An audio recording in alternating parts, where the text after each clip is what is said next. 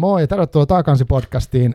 Uh, mulla on tosi hämmentävä fiilis nyt. Mä oon vastapäätä semmoista ihmisen kanssa, kenen juttu mä oon lukenut vuosia, kuunnellut hänen tekemään musaa vuosia, mutta ja ollaan tavallaan kohdattukin joskus niin tosi lyhyesti, mutta jotenkin uh, en tiedä, mitä tästä tulee. Me puhutaan tänään varmaan niin aika laajasta aihepiireistä, mutta mulla on edessäni Ike Will, joka on muusikko, kääntäjä ja kirjailija ja mitä muuta sä kaikkea ootkaan, mutta oot pitkän uran tehnyt ihminen ja koko ajan tulee lisää materiaalia eri, eri formaateissa. Ja tota, tervetuloa Hyvinkäällä.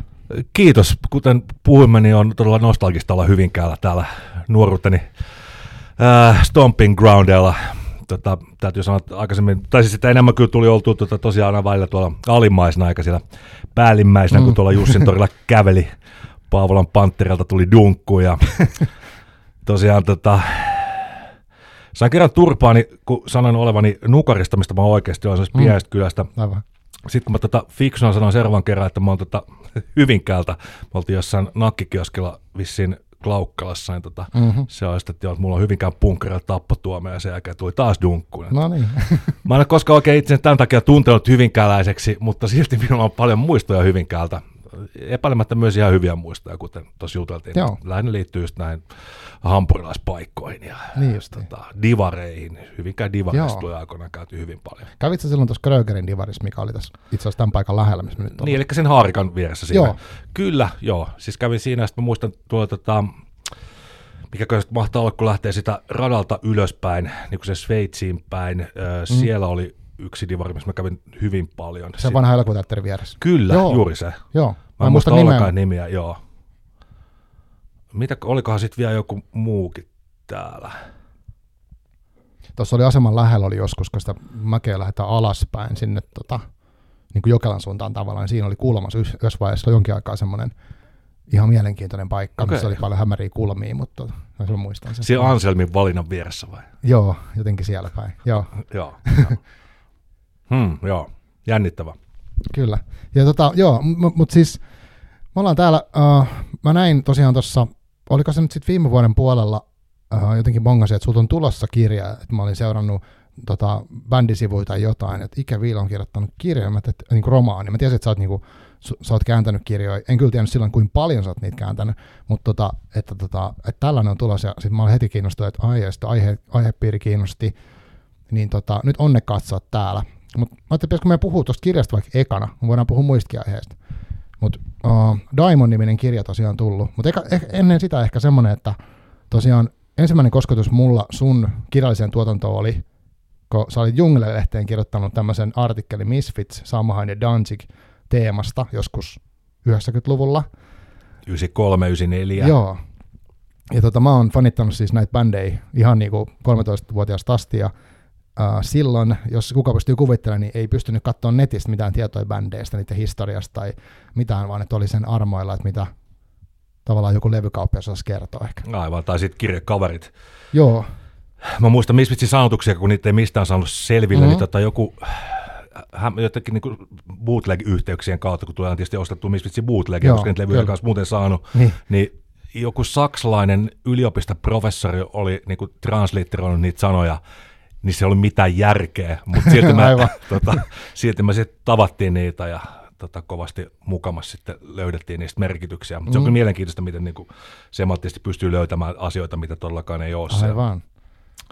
Mutta tota, joo, siis se oli siihen aikaan, tota, mä itse asiassa juttua sen takia aloin tekemään, koska Danzig soitti silloin Tukholmassa, ja mä yritin kaikkeni lähettämällä faksia sille, mm. että mä mm. pääsisin siis tekemään juttua Aivan, siellä, joo. sinne. Siis siitä loppuksi tuli sitä tämmöinen historiikki. Mm. Mä muistan vaan siis se, että me lähdettiin täältä Suomesta porukassa, missä oli sitten mimmeä ja jätkiä. Ja mä olin todellakin niin koko kevään yrittänyt päästä sinne Danzigin takahuoneeseen mm. tekemään sitä juttua. Mutta sitten nämä mimmithän menee sen niin kuin siis suunnilleen kävelee vaan. Että, että siellä mm. me sitten taputeltiin sitä kääpiötä päähän. Että niin just. mä olin just, että voi jumalauta. ei, maailma ei ole oikeudenmukainen paikka. Mm. Mutta se on kyllä totta jo, että siis se oli sellainen salaseura, se oli automaattisessa, näit sen Misfits-logon jossain, niin mm. niin se oli automaattisesti niin kuin puoliksi veli. Niin ja sen kanssa tuli mm. automaattisesti juttuun. Se oli vähän ennen sitä aikaa, tai juuri sitä aikaa, kun Metallica alkoi niitä Misfitsin Mm. käyttämään, Aivan. ja sen takia tota, Kyllä. sit yhtäkkiä siitä tuli sitten vähän isompikin juttu. Mikä Niinpä. tietenkin oli ihan hienoa, että nekin tota, nimenomaan siis Cherry Only ja Doyle saivat sitten Mm. vähän niin kuin myös voita leivän päälle Niinpä. sitten myöhemmin jossain vaiheessa. Että Joo. Tämä, tämä kyllä tota, yhdistää edelleenkin, että vaikka se välissä niin suhtautuu vähän kyynisemmin koko tähän juttuun, mm. mutta ei se ole ihan tota, unohtumaton osa mieheksi kasvamista. Misfitsin kuunteleminen ja Danzigin kuunteleminen. Näin, näin se on mullakin ollut, että ne on ollut tosi, tosi merkittäviä jotenkin. Ja tavallaan se, ehkä silloin oli tuntui, että nyt mä saan jotain niin kuin tosi jännää tietoa, mitä en ollut mistään muualta lukenut. Ja, ja tota, mutta se oli kiitos siitä artikkelista, että se oli kyllä mulle iso, iso juttu. Mä muistan, mä luin sen niin kuin moneen kertaan. tiedätkö? Hieno juttu, hieno juttu. Siis, siis rahahan siitä tietenkään koskaan Kyllä, saanut, mutta niin. tota, tämmöiset asiat lämmittää. Ei, aivan. Mutta se oli tosiaan sitä, että siihen aikaan ei paljon katsottu mistään Wikipediasta. Että. Joo. Ja mä muistan vielä joskus ehkä 95-96, kun about, mä pääsin ekan kerran nettiin, niin about, e, aika lailla ekoja asia, mitä mä etin, oli Misfitsin sanat. että mä vihdoinkin pääsen kattoon. Aivan, Et, et kuulostaa hassulta, mutta niin kuin, näin se on. jollain tekstipohjaisella selaimella. Joo, just näin. Unix Joku oli sitten kaivannut ja laittanut sen jonnekin Aivan. päin, et, et, et sellaista. Et, kyllä. Ja nyt tosiaan on hassu, että sä oot täällä nyt, koska just ö, pari viikkoa sitten sain kuulla, että Danzig tulee Hyvinkäälle nyt kesäkuussa. Joo, kesäkuussa tota Rockfestiin, ja pitää olla menossa kattoa, mutta no, anyway, hauska, että Danzig yhdistää tällä tavalla niin kuin hauskasti. Uh, mutta joo, mitäs sitten, mitä me päästään aasinsiltaan? Ei me mitään aasinsiltaa tarvita, me voidaan mennä No Suomeen. voidaan me ottaa tämän aasisilta. Niin. Että Danzigissa tietenkin meitä kiehtoi sellainen, Danzig tuntui tietävän kaikista pimeistä ja mystisistä asioista mm. hyvin paljon, ehkä Aivan. enemmän jopa kuin hän tiesi. Muistan oh. siinäkin varmaan, kun hän esitteli videollaan tätä kirjastoa, missä on Joo, tota, muistan kyllä. tällaisia tota, raamatusta pois jääneitä Joo, niin olikin. juttuja, Joo. missä Jeesus tappaa häntä kiusanneen lapsen tai Mm. muuttaa jotain ö, savilintuja eläviksi. Joo. Ja tota, minähän suoraan menen tähän maailmaan niihin tota, raamatusta pois unohtuneiden kirjoitusten ja yleensäkin siihen kristinuskon hyvin kirjavaan kuvaan, mitä se oli vielä äh, kolmannella, tai 300-luvulla, neljännellä vuosella ajalaskun jälkeen. Se ei todellakaan ollut mikään semmoinen yksiselitteinen kehitys, mikä sitten tätä Jumalan sanaa olisi tänne saakka ohjannut, vaan oli olemassa hyvin radikaalia tulkintaa kristinuskosta, missä sitten oli säilynyt ehkä hyvinkin tällainen vielä tämä ambivalentti suhde näihin pimeisiin voimiin. Mm, aivan. Ja tota, nämä ovat minusta aina ollut kiintoisia aiheita ja sieltä Danzigistahan ne lähtivät. Täytyy sanoa, että se tietenkin on rajoittaa, että jos ei osaa muuta kuin englantia Mm, aivan. ja sitten lukee ainoastaan noita jotain Samuel Weiserin pokkareita, niin Mm. hieman pitemmälle pääsee myös tässä. Ja sen takia, koska minä en koskaan saanut samanlaisia lihaksia kuin Danzig, niin ehkä ajattelin, että omissa sanotuksissani haluan mennä kuitenkin sitten vielä Mm. vähän pitemmälle. Aivan. Nähdäkseni minua jotenkin rupesi häiritsemään Danzigissa jossain vaiheessa se, että se sitä mukaan kun tavallaan ne lihakset kasvoi, niin se kusi päässä nousi ja sanoitusten mystinen mielenkiintoisuus väheni. Mm. Eli tota, se Danzigin neljä eka levyä ovat ihan loistavia. Joo, mä oon samaa mieltä. Ja tota, siinä oli tietenkin monta asiaa, myös bändin hajottaminen Mm, ja kyllä. sitten lähteminen siihen indu-meininkiin oli ehkä sellainen juttu. Mutta Mm. täytyy sanoa, että, että aikoinaan niin kuin niistä löysi hyvinkin paljon, varsinkin Samhainin sanotuksista sillä, Joo, että kun joo, kyllä. koko se keltti, pimeä kelttimystiikka sitten sillä ja veret, tota, veret päällä ollaan kannessa, niin eihän mikä on niin kuin mystisempää, rankempaa. Totta. Joo, ja siis ehkä näistä just mietin, että tota musiikkia, niitä sanotuksia, mm, niin kyllä ne osin, osin provosoi mua siihen, että mä mietin, että niin kuin kiinnosti lukea lisää vaikka niistä aiheista, mistä ne puhuu. Just, no, Samhain puhuu paljon ihmissusista tai niistä myyteistä, ja, ja sitten kun mä oon nyt tykännyt tavallaan ton genren niin kuin ehkä kauhu, kauhugenrestä paljon muutenkin, niin sieltä tuli automaattisesti tavallaan lisää sitä myyttiä mulle. Ja tota, mutta sitten, mutta ehkä se on mulla rajoittunut. Mä mietin, että kun mä oon lukenut tuon sun kirjaa ja niin kuin nyt sun ö, nyt artikkeli on lukemassa tuosta Porvoon kipinälehdestä, mutta niin kuin se mun okkultististiin asioihin tai tämän tyyppisiin juttuihin, niin se on rajoittunut vähän siihen niin kuin, niihin demoneihin ja sellaisiin, ehkä jotenkin siihen kauhukulttuurin niin kuin kuvastoon, mutta sitten mitä tuossa kirjassakin kaivellaan mun mielestä, ja uh, mitä on nyt sun sanotuksiakin lukenut tota Sleep of Monsters-bändiltä, niin se on niin kuin isompi kattaus, mitä, mitä kaikkea siellä on. että se ei ole vaan sitä, että manataan niin kuin joku demoni ja sitten ihmetellään, mitä tapahtui niin kuin monessa kauhuelokuvassa. kosketit hyvin tätä kirjan nimeä nimenomaan Daimon. Joo. Se on tuossa vaiheessa ollut täysin arvovapaa käsite, mikä on tarkoittanut käytännössä katsoa jotain henkeä tai mm. haltiaa tai no. jotain. Ja siis hyvin moni käyttänyt esimerkiksi Eros oli eräänlainen daimon. Mm. Ja tietenkin paikoilla oli omat daimoninsa. Latinaksi, siis daimon on kreikan kielen sana, feminiini siitä on daimona. Mm. Ja latinaksi se on tietenkin genius, puhutaan genius-logista, paikan hengestä. Mutta että kauhukulttuuria vaivasi hyvin pitkään se, että toistettiin semmoisia kristillisiä myyttejä. Mm, se oli lähinnä just sitä, että se pentagrammi ja 666 riittävät siihen, että voi manata jonkun Joo, kyllä. pahan hengen. Ja ne oli jotenkin hyvin ehkä suppeista aineksista koottu ne tarinat. Että itse olen viime aikoina digannut tosi paljon näistä uusista folk horror-pätkistä, mä en tiedä oikeastaan mm. miten paljon niitä nyt, voiko nyt sanoa, niitä on enemmän, mä en ole katsonut, mutta esimerkiksi Midsommar. Joo, se oli mielenkiintoinen. Missä Joo. tota, tulee jotain sellaista aitoa perinnettä, mm. eikä sitten pelkästään sitä sellaista, että että mm. on se 666 Kyllä. ja pentagrammi. Totta. Mm. Tai risti käännetty väärinpäin. Niin, niin aivan.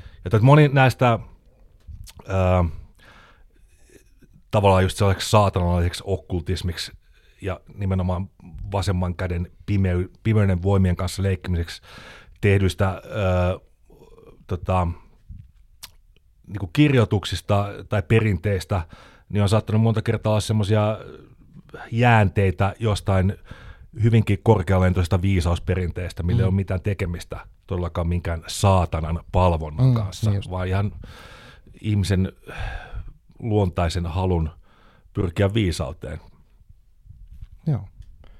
Tota, miten sä niinku, uh, tai siis Diamond on siis ilmestynyt viime vuonna ja mä yritän niinku jotenkin sanoa sit jotain nyt ja sit sä voit sanoa oman version. Uh, mä siis luin sen silleen tietämättä hirveästi mitään. Mä olin nähnyt toki, että et puhutaan tästä aikajaksosta, että niin kuin 200-luvulla about ajanlaskuajan jälkeen, ja tota Roomassa ollaan. Niin siellä 330. 330. Joo, sy- syntyy tämä tyyppi niin tässä samaan aikaan kuin uusi Rooma, eli Konstantinopoli. Aivan. Ja tota, sitten mä luin sitä, ja jos mun pitäisi niin jotenkin tiivistää, niin mä en osaisi tiivistää sitä kirjaa mitenkään, koska siinä käsitellään sekä sitä aikaa, sitten siinä on tämä niin päähenkilö, hänen ystäväpiiri tai tämmöinen, kenen kanssa niin kuin toimii siellä. Ja sitten samaan aikaan on tämä niin kuin uskontojen ikään kuin kamppailu, että on kristinuskon syntymää tai tulemista ja, ja sitten tota, niiden vanhojen perinteiden ja sitten siinä on paljon tämmöistä filosofista pohdintaa, uskonnon filosofiaa tai historian, historiaa ja tosi paljon niin kuin viittauksia eri suuntiin. Se on tosi rikas kirja ja mun mielestä se on niin kuin niin kuin se on tavallaan ohut, muutama sata sivua, mutta sitten musta tuntuu, että mun pää on niin kuin ihan jumiskama. Nytkin mä katoin, mä olin tehnyt sellaisia niin kuin merkintöjä tai kohtia, mitkä oli mun mielestä niin kuin jäänyt jotenkin mieleen.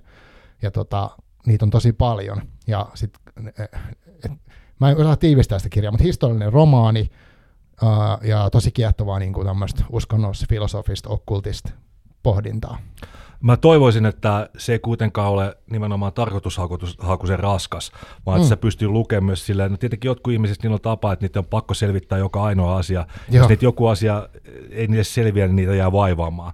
Mun mielestä mä luen itse silleen, että äh, mä, jos joku asia on kiinnostava, niin sen mä selvitän, mm. mutta jos se ei ole, niin se saa jäädä siksi ja mä luen Kyllä. eteenpäin. Joo. Mutta mä halusin tehdä tuosta mahdollisimman rikkaan siinä mielessä, että – että se ei todellakaan mitään semmoista ainoastaan antiikkiin sijoitettua rakkaustarinaa mm. tai antiikkiin sijoitettua ihmissuuden draamaa, kauhutarinaa, mitä tahansa muuta, vaan sillä, että kaikki, mikä siinä ajassa on mielenkiintoista, mä haluaisin kutoa tuohon mukaan. Ja tässä nyt tietenkin on vasta ensimmäinen osa, tämä on ihan olennainen tämä päähenkilön ystävä Julianus, mistä sitten tulee mm. Rooman keisari, mikä yrittää palauttaa tuota, tuota, se 30 vuotta vallalla olleen kristinuskon siitä koko mm. koneistosta, koko siitä kulttuurista. Ja, ja tavallaan niin kuin palauttaa ne menneen kulta-ajan hänen mielestään. Siinä ei kuitenkaan ihan sitten välttämättä niinkään, en halua spoilata tätä jatkoa tässä näin. Mutta että se on tietyllä tavalla mun mielestä on niin helmällinen, että siihen pystyy tavallaan kirjoittamaan koko länsimaisen kulttuurin taitekohdan ja samalla ne ainekset, mitkä tavallaan ovat tehneet nykytilanteessa sellaisen kuin se on, ja samalla siitä näkee ne, mitkä tästä kulttuurista on unohtuneet, mitkä on kuitenkin ollut sen länsimaisen kulttuurin juurilla.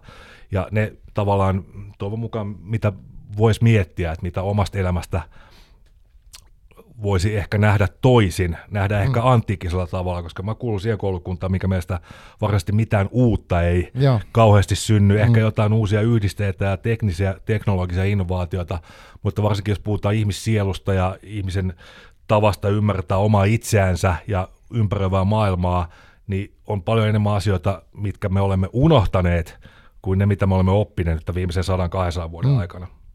Joo, siis no, koulukunnista niin mäkin ajattelen, että ihminen on ihan samanlainen kuin on ollut tolloin ja siitä vaikka kuin kauas, että tietyt samanlaiset toiveet ja halut ja jotenkin kuvitelmat itsestä on varmaan tosi yhteneväisiä. En usko, että se tavallaan elämän helpottuminen teknologian avulla niin. on ainakaan ihmistä tehnyt välttämättä jalommaksi tai mm, paremmaksi. Niin, aivan. Kyllä.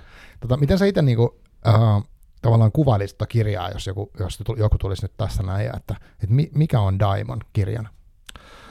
Historiallinen romaani, joka tota, yrittää pureutua niin paljon siihen uusplatonalaiseen mystiikkaan, sen ajan uusplatonilaiseen mystiikkaan kautta niihin kerettiläheksi julistettuihin kristinuskohaaroihin, gnostilaisiin ajatuksiin, teurgiaan, eli siihen aktiiviseen, aktiiviseen uskonnon harjoittamiseen.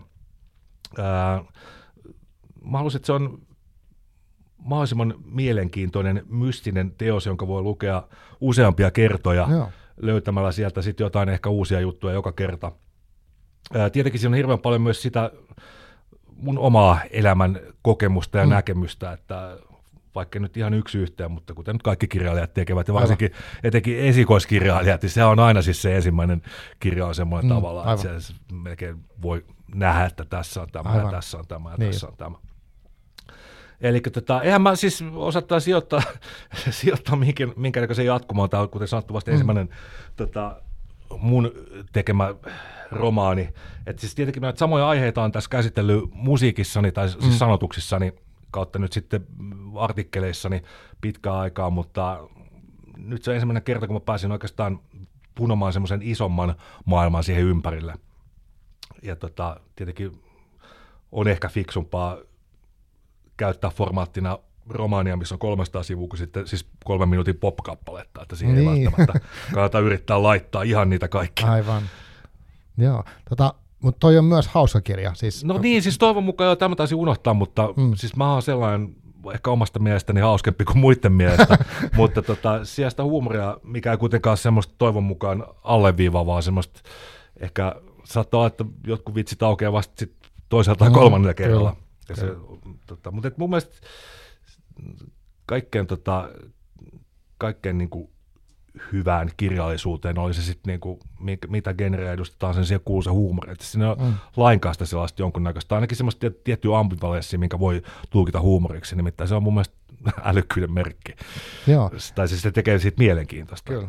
Et musta tuossa niinku, tuntuu, kun sitä lukee, että et, et sitä on tavallaan hauska kirjoittaa, ja sitten ja siitä on hauska ehkä bongailla sit, tai tavallaan mun historian tuntemus on tosi ei ole kovin kummonen. Että ainut, mitä mä tuosta ajasta on tyyli lukenut jotain antiikin tarinoita, Alf Henrikssonia ja sitten sarjakuvia kirjoja, niin kuin, mitkä on sijoittunut ehkä sinne, mutta mulla ei ole niin kuin, tietoa niistä tapahtumista millään tasolla, paitsi eikä koulussa, mutta mä en muista niistä mitään. tota, niin, mutta mulla ei silti tar- mulla on semmoinen fiilis, kun mä luen sitä, niin että äh, tämä on hauska, hauskasti kuvattu tämä asia, tai sitten kun siinä mietitään just vaikka kristinuskoa, tai öö, no joku tämmöinen, että miten, miten tunnistat mahdollisesti, jos sun nuorison niin kuin, Uh, Jeesuksen palvoja. Joo, se Jeesuksen palvoja. Niin mitä tuntomerkkejä on, että onko se... Hautausmaalla joo, liikkuu. Kyllä. Äh, äh, sitoo hiuksensa mustalla huivilla, mm, jos on kyllä. Näin, ja kuuntelee epämääräistä juutalaista huilumusiikkia. Et siitä tuli mieleen 90-luvun Satanic Panic tietenkin. Tällaisia juttuja tuolla on itse asiassa aika paljonkin. Joo, että on niinku, tavallaan semmoista silmäniskua niinku eri suuntiin ja paljon, paljon kulttuuriviittauksia myös niinku tähän aikaan ja, ja, ja sekä semmoisen niin kielenkäyttöön, mitä tänään käytetään. Että silleen, että et rikas kirja myös siinä mielessä. Mutta kirjasto on kuitenkin pyrkinyt välttämään niin paljon kuin mahdollista ö, kaikkia ö, anakronismia siinä mielessä, mm. että jos puhutaan jostain, mikä kannattaisi joku hyvä esimerkki, ö, esimerkiksi joku piippu, Mm. Kaikki tämmöistä saa, minkä joku etymologia on selkeästi niin kuin liitettävissä johonkin ihan niin kuin parista vuotta vanhaan, niin mä oon jättänyt pois ja käyttänyt sitä jotain mm. ilmaisua, mikä sitten Aivan. hirveän paljon se tietysti tulee, niin kuin, että voidaan käyttää suomenkielistä sanaa, mikä on tullut suoraan kreikkalaisesta mm. ja käyttää sitten tavallaan sitä kreikkalaista sanaa esimerkiksi joku kaos. Kaikki ymmärtää, mikä on kaos, vaikka se, niin, aivan. Et siis se on 6000 vuotta vanha sana, mutta silti se edelleen suomen kielessä toimii ihan hyvin. Mm. Ja, että tota, se on itse asiassa hyvä kirja, se Antiikin tarinoita yksi ja kaksi. Kyllä, se on ihan tosi hyvä. Et siinä on hirveän hyvä antologia niistä ja jotenkin mä oon tässä, kuten sanoin, mulla oli kirjoittaessani niin hauskaa mm. ja tämä antoi mulle anteeksi, myös hyvän tekosyyn tavallaan itse uppoutua kunnolla siihen maailmaan, mikä on muista ihan käsittämättömän rikas. Mulla on jossain mm. lapsena ensimmäisiä niin kuin satuja, mitä mä muistan, että mulle on luettu, niin oli Odysseuksen harharetket. Ja Joo. ne on, tätä, ne on jotenkin, niin ikuisia myyttejä, ja sitten sieltä löytää aina sellaisia ristiriitaisia tulkintoja, mitkä saattaa sitten taas paremmin auttaa ymmärtämään jotain tiettyjä niin kuin ihan selkeitä asioita. Esimerkiksi se hassu juttu kierrely antiikin paikassa, niin hirveän usein toistuva aihe on siis Odysseuksen harharetkistä noissa sarkofaageissa, eli siis lihan syöjissä, eli arkuissa. Mm-hmm. Et se on hirveän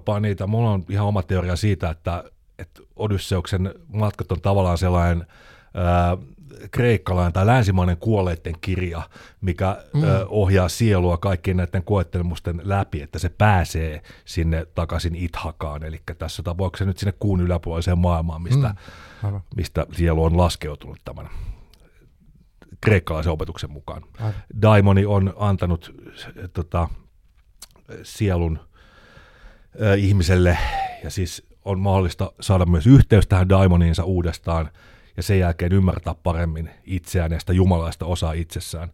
Ja sehän on tavallaan tämän kirjan niin kuin perusidea tässä, no. että maagisilla tavoilla, mitä tämä Maxi- Maximus-niminen teurgi ja uusplatonilainen, äh, siis nämä ovat kaikki tietenkin siis ihan historiallisia hahmoja. Siis kaiken maan penkonut, minkä mä oon löytänyt heistä. Aivan. Sitä ei niin välttämättä paljon oo, mutta kuitenkin jotain. Ja tota, sanoisin, että siinä mielessä uskoisin, että tämä on niin autenttinen kertomus öö, myöhäisantiikin uusplatonalaista mm. mystiikasta kun nyt voi olla. Että tietenkin voisi ollut, että mä olisin voinut kirjoittaa sen myös tieteelliseksi tutkimukseksi. Niin. Mutta sitten se olisi huomattavasti paljon kuivempia. Mä olisin mm. voinut heittää niitä vitsejä sinne. Niin, totta. Mä olisin voinut ottaa sinne Astorix-nimistä gallialaista. Kyllä, kyllä. Joo. Ja, tota, ja sitten siinä oli joku jättimäinen fallos, mikä jyräsi niin tota, semmoisen niin torin, koska se oli päässyt karkuun jostain ja kaikkea tämmöistä. Aivan, se, mutta siis kevään juhlissa oikeasti mm. työnnettiin kärryissä semmoista valtavaa fallosta. Aivan, niin just. Et nämä on niin kuin, en, en jotenkin ne kaikki uskomattomimmat kohdat, mitä tuolla on, niin ne on kyllä itse asiassa yllättävää kyllä, niin yleensä perustuu mm. ihan, ihan johonkin kirjalliseen lähteeseen. Joo. Ja tota, sanoit, että daimon tarkoittaa niinku tämmöistä niinku jonkinlaista henkeä, että se voi olla paikan henki tai ihmisen henki, ja sitten tässä kirjassa niinku käsitellään jotenkin sitä, että et, et jos, niin kuin sanoit äsken, että et jos ihminen niinku tuntee sen oman daimoninsa paremmin tai oppii tuntea sen paremmin, niin tavallaan oppii ymmärtää itteensä. Uh, mutta onko tämä niinku, mitä siitä Diamondista voisi vielä niin kuin kertoa, tai mitä se, niin kuin, mitä no, se niin kuin tarkoittaa? No, mä itse asiassa kuuntelin tullessani ju, just tänne tota, äh, Maailmanpuu-podcastia, missä he puhuivat mm.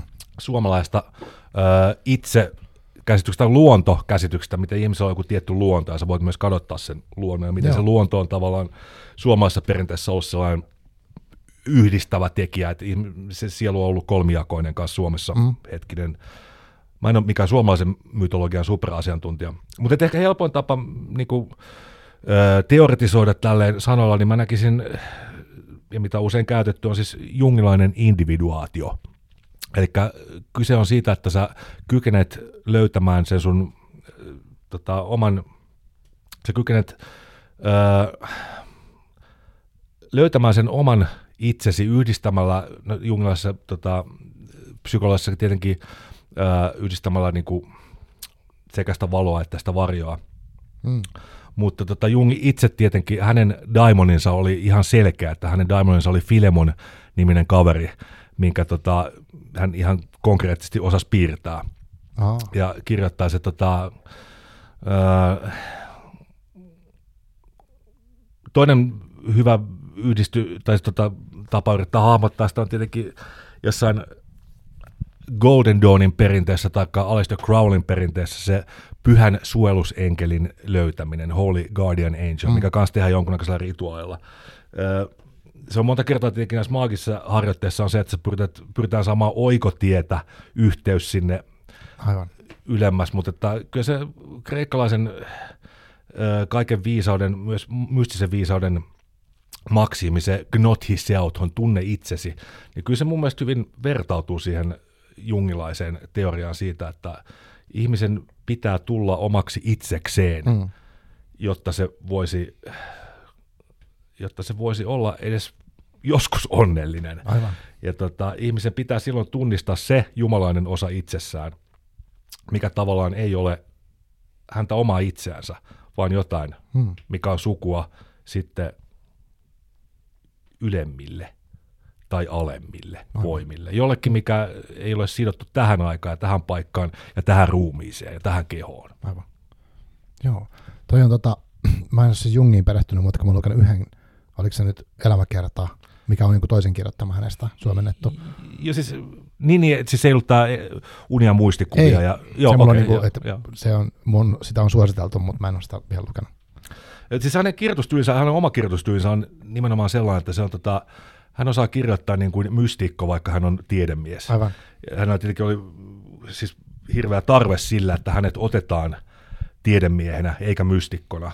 Ja tietenkin nykyään kaikki mystikot haluavat nimenomaan pitää häntä mystikkona mm. ja profeettana.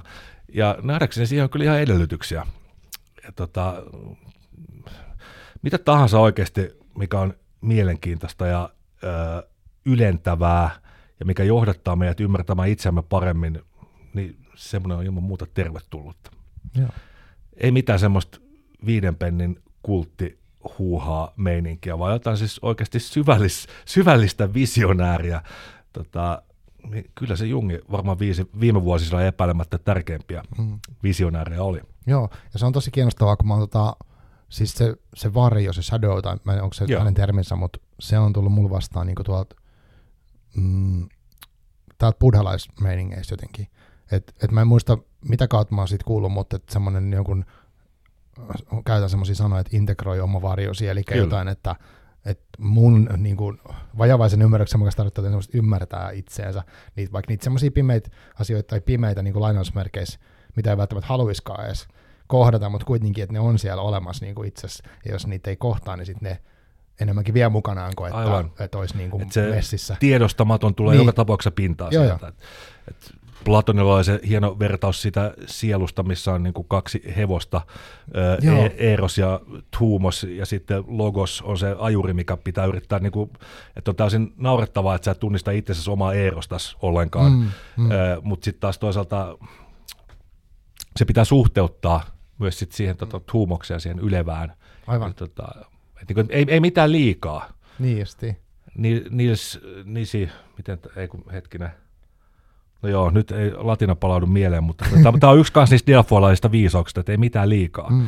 Että ei, ei liikaa myöskään sitä ylevyyttä, Mm. vaan pitää kuitenkin Niin, niin. ihmisen, ihmi- ihmisen tässä elämässä myös tota, tutustua näihin meidän maallisen maailman asioihin. Joo. Tota, toi on tosi mielenkiintoista, kun mä luin tätä, ja sitten mä mietin, mä luin tuossa, no pari vuotta sitten tuli semmoinen kirja, Ne guid nimis, anteeksi, se on latinaksi, se on- ei, ei mitään liikaa. Ne guid nimis. ei mitään liikaa. Niin. No, se on aika hyvä.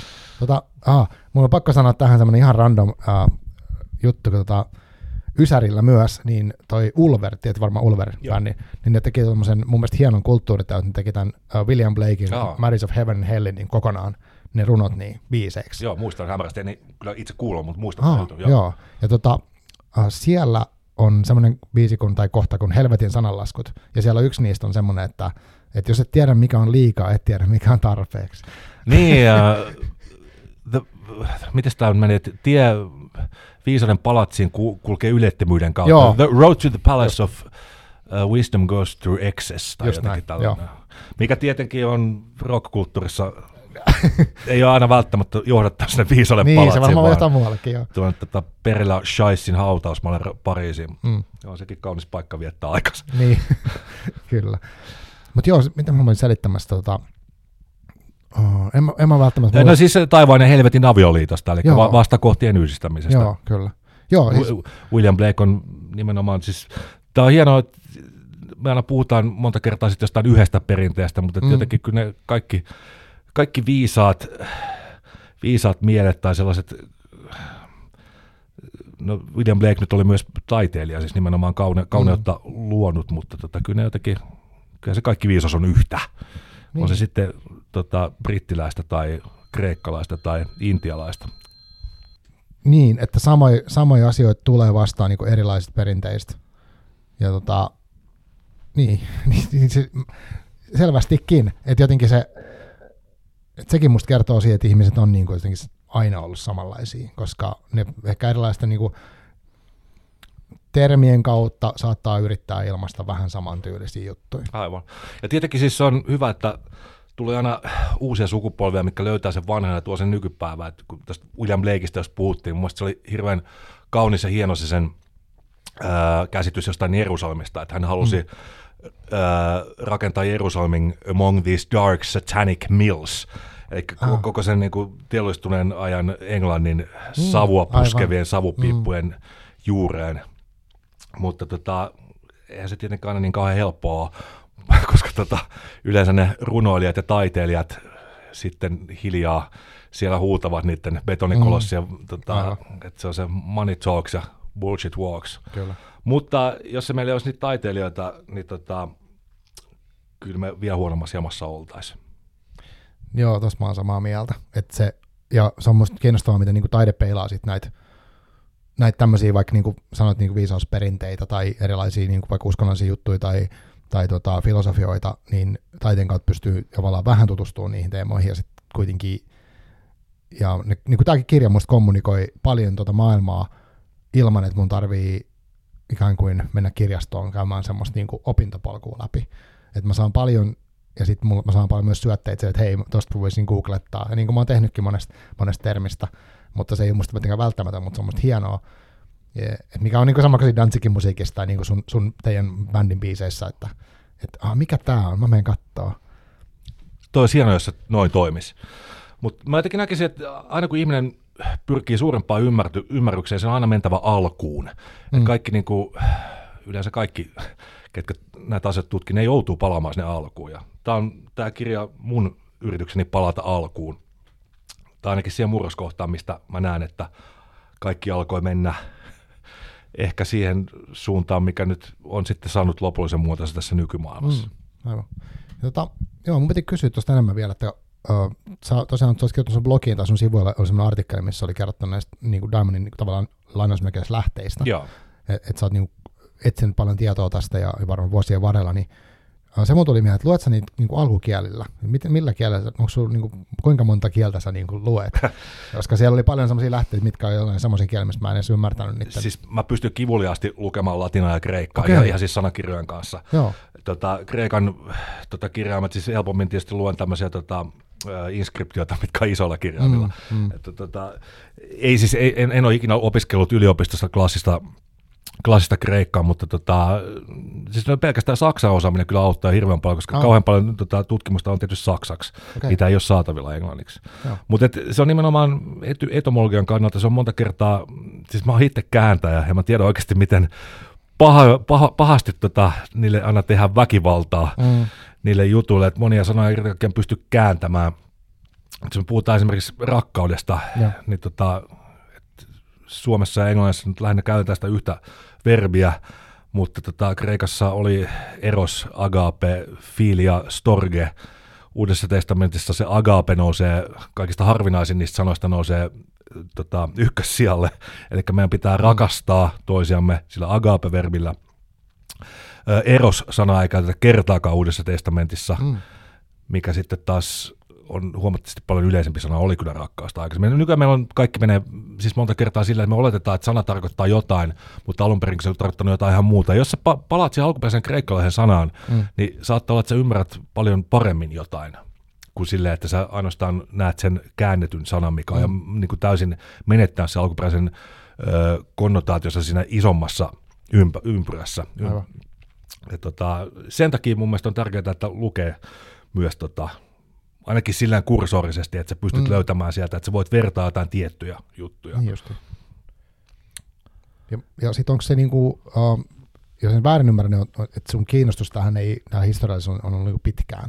Ja tot... Joo, ja siis sehän lähti ihan sieltä Danzig-tyyppistä Niin, niin, okkultismista, että ensin jostain niin kuin keskiaikaisista grimoreista ja ajattelin, Mm. että tämä on nyt jotain tämmöistä niin kuin vanhaa traditiota, mutta sitten rupesi pikkuhiljaa huomaamaan, että hetkinen, että on olemassa tämmöisiä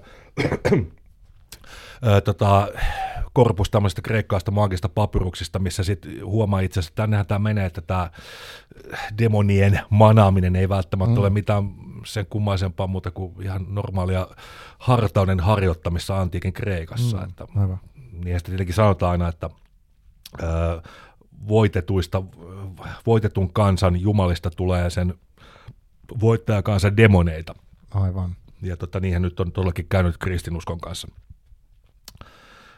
Tota, miten tähän... Ja se on hassu kyllä, että tota, Kreikkahan on hyvin ö, harras ortodoksi kristillinen maa nykyään. Mm. Ja siellä tota, kun sitten on näitä, siis kreikkalaiset itse käsittääkseni nämä, ketkä harjoittavat, hellenismosta van- vanhoja jumalten palvontaa, ne ei haluttua mitenkään rinnastetuksi uuspakanoihin, tämmöisiin, mitä on sitten Euroopassa muualla. Mutta tota, siellä on edelleenkin hyvin vahvasti kirkko taistelee näitä vanhoja jumalia vastaan. Okei, Et se, on, niinku- se on ihan niin kuin vielä konkreettista jotenkin. Mm. Seurailee nyt ihan kursorisesti ainoastaan jo- joissain niin kuin nettisivulta ja sosiaalisessa mediassa, mutta siellä on oikeasti vielä edelleenkin Kreikassa niin kuin käynnissä taistelu ihmisten sielusta. Ihan samalla tavalla kuin ehkä tietysti muslimimaissa on mm. nähdään taistelu, että se on niin se saatana siellä edelleen vai, vaanii Mm. ja tota, houkuttelee ihmisiä väärille poluille, mutta siinä on tavallaan kyllä yksi, yksi tällainen ajattelutapa, mikä tässä monoteistisessa uskonnossa on hieman, tota, mikä ehkä ka- kaipasi hieman semmoista jungilaista individuaatiota, että Mm. kyettäisiin ymmärtämään sellainen tietty moninaisuus.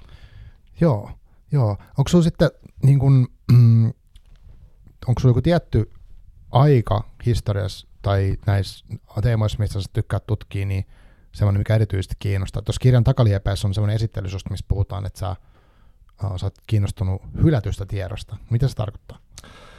Se tarkoittaa kaikkea sellaista tietoa, kuten esimerkiksi alkemiaa tai Welteislehreä tai jotain tällaisia aikoinaan historiallisena, äh, tota, historiallisesti niin tieteellisenä pidettyjä tai jotain humoraalioppia, minkä mukaan äh, ihmiset voidaan luokitella kolerisiin ja äh, sangviinisiin ja kaikki perustuu sitten johonkin taas isompaan kokonaisuuteen. Mm. Äh, siis tällaisia aikoinaan tieteellisenä pidettyjä oppeja, mitkä on niin kuin saattanut muodostaa hyvinkin isoja kokonaisuuksia liittyessään muihin kulttuurisiin elementteihin, mutta mitkä sen jälkeen on sitten hylätty täysin. Ja monta kertaa sitten saatu pesuveden mukana heittää mukaan kaikki vähänkin sinne viittaava. Mm. Ja tota, sitten mennä tavallaan siihen toisen ääripäähän, missä, ei halu, missä niin kuin 50 vuoteen, 100 vuoteen ei haluttu kuullakaan mistään sellaista. Joo, esimerkiksi niin kuin, aivan. En mä tiedä alkemia, silloin kun alkemia ruvettiin nyt sitten, siis se oli todellakin siis, että al- alkemia oli semmoinen häpeä länsimaiselle mm. tieteelle ja länsimaiselle kulttuurille semmoisen niin 100-200 vuoden ajan, että, niin kuin, että, että se haluttiin täysin unohtaa. Mutta sitten kun siitä on löyty psykolo- psykologisia tulkintoja, ja ne tietenkin jotkut on löytänyt myös tota, jopa ydin, ydinfyysisiä tulkintoja, mutta Joo. näin, näihin mä nyt en lähde, koska mä en ymmärrä tällaista kemiasta varsinkaan oikein mitä. Mä alkemista mä ymmärrän jonkun- verran, mutta kemia mulla oli Mm. vitonen koulussa. mutta tota, ne on tota, ihminen nyt sanalla pyrkii kuvaamaan jotain ja monta kertaa semmoiset runolliset kielikuvat ja sellaiset, mitkä ei ole kerta kaikkiaan eksakteja, Joo. siis, niin ne saattaa päästä syvemmälle, syvempiin kerroksiin kuin sitten sellainen tieteellisesti eksakti kieli. Mm. Ja tota, se semmoinen, tietenkin kirjo, kirjoittaessa pitää pyrkiä niin kuin selkeyteen, mutta myös antaa, tota, mä rakastan tosi paljon sitä, jos ajetaan kitaroita esimerkiksi, että jos sulla on niin kuin Mm. kaksi-kolme kitaraa ja ne on vähän epävireessä, ja Joo. tota, ne soittaa periaatteessa sama juttu, mutta ne saattaa kuitenkin sitten keskenään, kun ne on hieman epävireessä, niin muodostaa jotain semmoisia omituisia mikroharmonioita, mitkä ei ole, mitä ei oikeastaan ole olemassa, mutta silti ne on olemassa. Ne kertoo Aivan. Jotain hyvin mm. olennaista kuitenkin. Ne pystyy erottamaan sieltä, mä tiedän. Se on ehkä meidänkin musiikissa ollut, ei nyt tässä nykyisessä bändissä, mutta edellisessä bändissä Babylon Horse ehkä enemmänkin se, niin kuin, että se on niin kuin, necessity makes virtue, eli ne on tullut mm. vähän tota, olosuhteiden pakostakin, mutta että, mä näen aina, että, että semmoinen kolmas, että jos kaksi asiaa niin kuin kilahtaa samaan aikaan tällä ja sitten tuleekin joku kolmas ääni, mikä onkin kaiku, mikä sekoittuu johonkin muuhun, saattaa kertoa paljon enemmän sit niistä kahdesta äänestä kuin itse asiassa jompi kumpi niistä äänistä keskenään. Mä kuulostan varmaan hyvin hämärältä, mutta... Ei, ei kyllä mä, mulle mä saan kiinni tosta. Siis, na, siis äh, muista aikoina mä rakastuin, siin, siis en ole niitä hirveän paljon opiskellut, mä rakastuin kä- käsitteeseen koanista, eli siis tällaista zen-mestarin Joo. arvotuksesta, Kyllä. että miten opitaan taputtamaan yhdellä kädellä, mm. tai siis tämä klassinen, jos puu kaatuu metsässä, niin kuuleeko Joo, sitä kuule, jo. Niin nämä on tällaisia asioita, mitä mun mielestä voidaan siis rakentaa myös semmoisiksi laajemmiksi kokonaisuuksiksi niin kuin runouteen kautta mm. sitten runolliseen tieteeseen eli alkemiaan. Eli no, siis niin, kysymys oli vissi, että mitkä aikakaudet kiinnostaa. Siinä nyt ihan selkeästi tuleekin tulee, ää, siis kuten mä sanon, tää, jos mennään nyt taaksepäin tästä niin kuin, ää, nykypäivästä taaksepäin, mm. alkemia, joka taas on suoraan jatkoa ää, uusplatonalaiselle hermeettiselle tieteelle tai taiteelle. Se on itse asiassa samaan aikaan tiedettä ja taidetta. Joo. Ja kaikkea nämä menee sitten ihan näihin kreikkalaisiin filo- filosofioihin, siis, siis semmoista vastaavuuksista, että tota, et se, mikä kuvastuu luonnossa erilaisina juttuina, se kuvastuu myös ihmisluonnossa ja samalla tavalla tähdissä ja tälleen. Etsitään semmoisia niin yhdistäviä symboleita, minkä mukaan voidaan tulkita toisia symboleita ja lyödä semmoisia merkitysten verkkoja, jotka todellakin siis se on monta kertaa semmoista semanttista peliä, mikä on hirveän mm. mielenkiintoista ja myös sellaista, mikä saattaa sitten paljastaa asioita, vähän niin kuin joku tarot, sillä että mm. kun sä itse ajattelet niitä merkityksiä ja saatat niin kuin löytää vastaavuuksia, ihan konkreettisia vastaavuuksia mm. asioiden kanssa. Eli, um, se on tavallaan se sama henkinen perinne, mikä, siis sitä voisi kutsua hermeettiseksi, mm. mikä, mikä mua kaikessa kiinnostaa siinä, että tota, et, et voidaan vaikuttaa itseen luonnolla ja luontoon itsellä, koska mm. ne kaikki peilaa toisia. Joo. Tota, toi on mulle vieras käsite, mä oon kuullut sen aikaisemmin, mutta mulla tulee mieleen tästä semmoinen, kun mä luin tuossa pari vuotta sitten, tätä mä olin itse asiassa selittämässä, mä muistan tämän. Eli tota, semmoinen kirja kuin Sivistysvaurautena, onko se tuttu? Ei itse asiassa. Siinä on, no... Kuulostaa kansantaloustieteeltä. Se on vähän niin kuin sitä. Ja sitten toinen on tämmöinen kuin Aistien viisaus. Minna Salami kirjoittanut pari vuotta sitten. Ni, niin, ne on semmoisia tuoreita kirjoja, mitkä puhuu eri näkökulmasta musta siitä, että siinä jotenkin mietitään sitä, että mitä se mä nyt, mun faktat menee varmaan pieleen, mutta sä voit korjaa historian tuntijana, niin tavallaan se, että, että kun oli jossain vaiheessa valistuksen aika, niin silloin oli semmoinen jyrkkä, tai tuli semmoinen jyrkkä jako niin kuin mieleen ja kehoon esimerkiksi, että, tota, että mieli on niin jotain hyvää ja ylevää ja jär, järjen kautta asiat niin kuin, ne, ne niin kuin hoidetaan järjen kautta kaikki, ja sitten tunteet ja fyysiset tuntemukset on jotain semmoista vähän alhasta ja likasta tai mitä ikinä. Ja sitten nämä kummatkin kielet käsittelee sitä, että se jako on niin kuin tosi huono meille, että pitäisi niin kuin jotenkin ymmärtää, että vaikka keholliset tuntemukset on informaatioa ja sellaista, että vaikka niin kuin joku fiilis, mikä tulee jostain henkilöstä esimerkiksi, niin se voi olla joku semmoinen niin kuin torjuva tai sitten semmoinen, että nyt on tässä ihan hyvä fiilis, niin se ei ole niin kuin huono, tai siis sitä ei pitäisi niin kuin ajatella, että se on jotain huuhaata, vaan se on enemmänkin sitä, niin kuin, että niin kuin jotenkin ottaa sen kokonaisuuden huomioon. Olin aivan samaa mieltä, siis toihan nimenomaan alkemia oli se viimeinen tiede, mm. mikä sitten antoi val- tilaa valistukselle ja sama, siis semmoiselle positivismille ja rationalismille. Mm. Ja siis samalla tosiaan heitettiin pesuveden mukana paljon pois, mm. mikä ei enää mahtunut tavallaan se uuden tieteen sanastoon. Joo, joo. Ja tota, kaikki, kaikki se semmoinen muuttui sitten semmoiseksi taikauskoksi. Tietenkin taikausko on käsite, mitä on, taikausko on nimenomaan ö, kristinuskon kanssa rakas termi sille, että kaikki entiset uskonnot, vanhat uskonnot oli pakanalaista taikauskoa. Niin, aivan. Siis mm. usko ja usko, en mä tiedä, siis joku kehitysusko mm. siihen, että ihminen tota koko ajan kehittyy ja teknologia tekee meidät autuaksi, niin se on mun mielestä myös aikamoista taikauskoa. Niin, niin, kyllä, jos mä ajattelen nyt niin kuin tässä niin vaikka joku rahahan on saanut sellaisen aseman, mikä on niin kuin joku, joku olisi ollut jossain joku jumalhahmo tai semmoinen, tai pörssi tai markkinat tekee jotain, niin sitten me vaan, oh, nyt ne tekee. Et, et se on vähän semmoista, että, että tota joku Jumala tekisi jonkun päätöksen ja me ei voida päättää. Et siinä on vähän semmoista jännää niin kuin maagista ajattelua. Mutta se on hieno ajatustava, niin kuin siis se kulttuuripääomana, sanotko mm. se, että se on tälle, että siis se on hienoa, että se nähtäisi silleen, että koska nykyään on ihan selkeää, että tota, jos sä teet jotain henkistä, niin sanottua henkistä työtä, siis mm. taidetta, kirjallisuutta, jos ei sitä voi mitata nimenomaan rahassa, mm. niin silloin sitä rahaa ei myöskään tule. Sen sijaan, jos sä oot mm. tota, ahtaaja, mikä on su- suoraan, niin kuin, sä teet työtä, mikä on niihin isoihin rahavirtoihin liittyvä. Mä en niin, mitenkään, mitenkään halua dissa niitä ahtaajia. Mä oon itsekin ollut ahtaajana mm. jonkun aikaa, mutta mä sain käteni poikki aika äkkiä, kun mä sinne krapulassa tuonne tota, kalasatamaan ryömin. Mutta tuota, ainoastaan sellaiset, sellainen työ, mikä on yhteydessä niihin suuriin rahavirtoihin, mm. eli Suomen vienti ja tuonti, niin. Tai kauppaan siinä mielessä, niin sillä voidaan tehdä rahaa, tai siis rahoitussektorilla. Mm, mm. Ja tota, no tietenkin tämä nyt ei välttämättä ole mikään uusi ilmiö, että aikaisemmin oli mesenaatteja, niin, toki nykyään, joo, nykyään ei, valtio mm. sitten toimii kykyjensä mukaan mesenaattina, mm. ja ihan, ihan hienostihan se tekee. Tota, mäkin yritin nyt taas pitkästä aikaa hakea taike, taikelta mm. apurahaa, niin pitää tässä nyt vähän lirkutella, koska tota, tämä kirjan jatko riippuu nyt, tai siis se, kyllä se jatko jossain vaiheessa tulee, mutta tämäkin talvi nyt silleen tässä mm. omakotitaloisena suora sähkölämmitys ja tota, perheeseen, tota, kyllä mun piti tänä talvena tehdä niitä käännöksiä, että Joo, meidän perhe pysyy lämpimänä. Niinpä. Tätä kirjan jatkoa ei voinut ajatella nyt tekevänsä. Mm, ymmärrän. Joo. Joo, mutta munkin mielestä se on niinku, että mä ymmärrän sen, että se raha ja, ja, ja taloudelliset ja realiteetit ja muuta, mutta musta taide, taidekin on semmoinen, niinku, että jos sitä vaan ajattelee tuommoisesta näkökulmasta, on tosi jotenkin ankeita tylsää, ja se niinku poistaa tavallaan ne arvot, mitä siellä on, mitä kaikki muut arvot siellä on.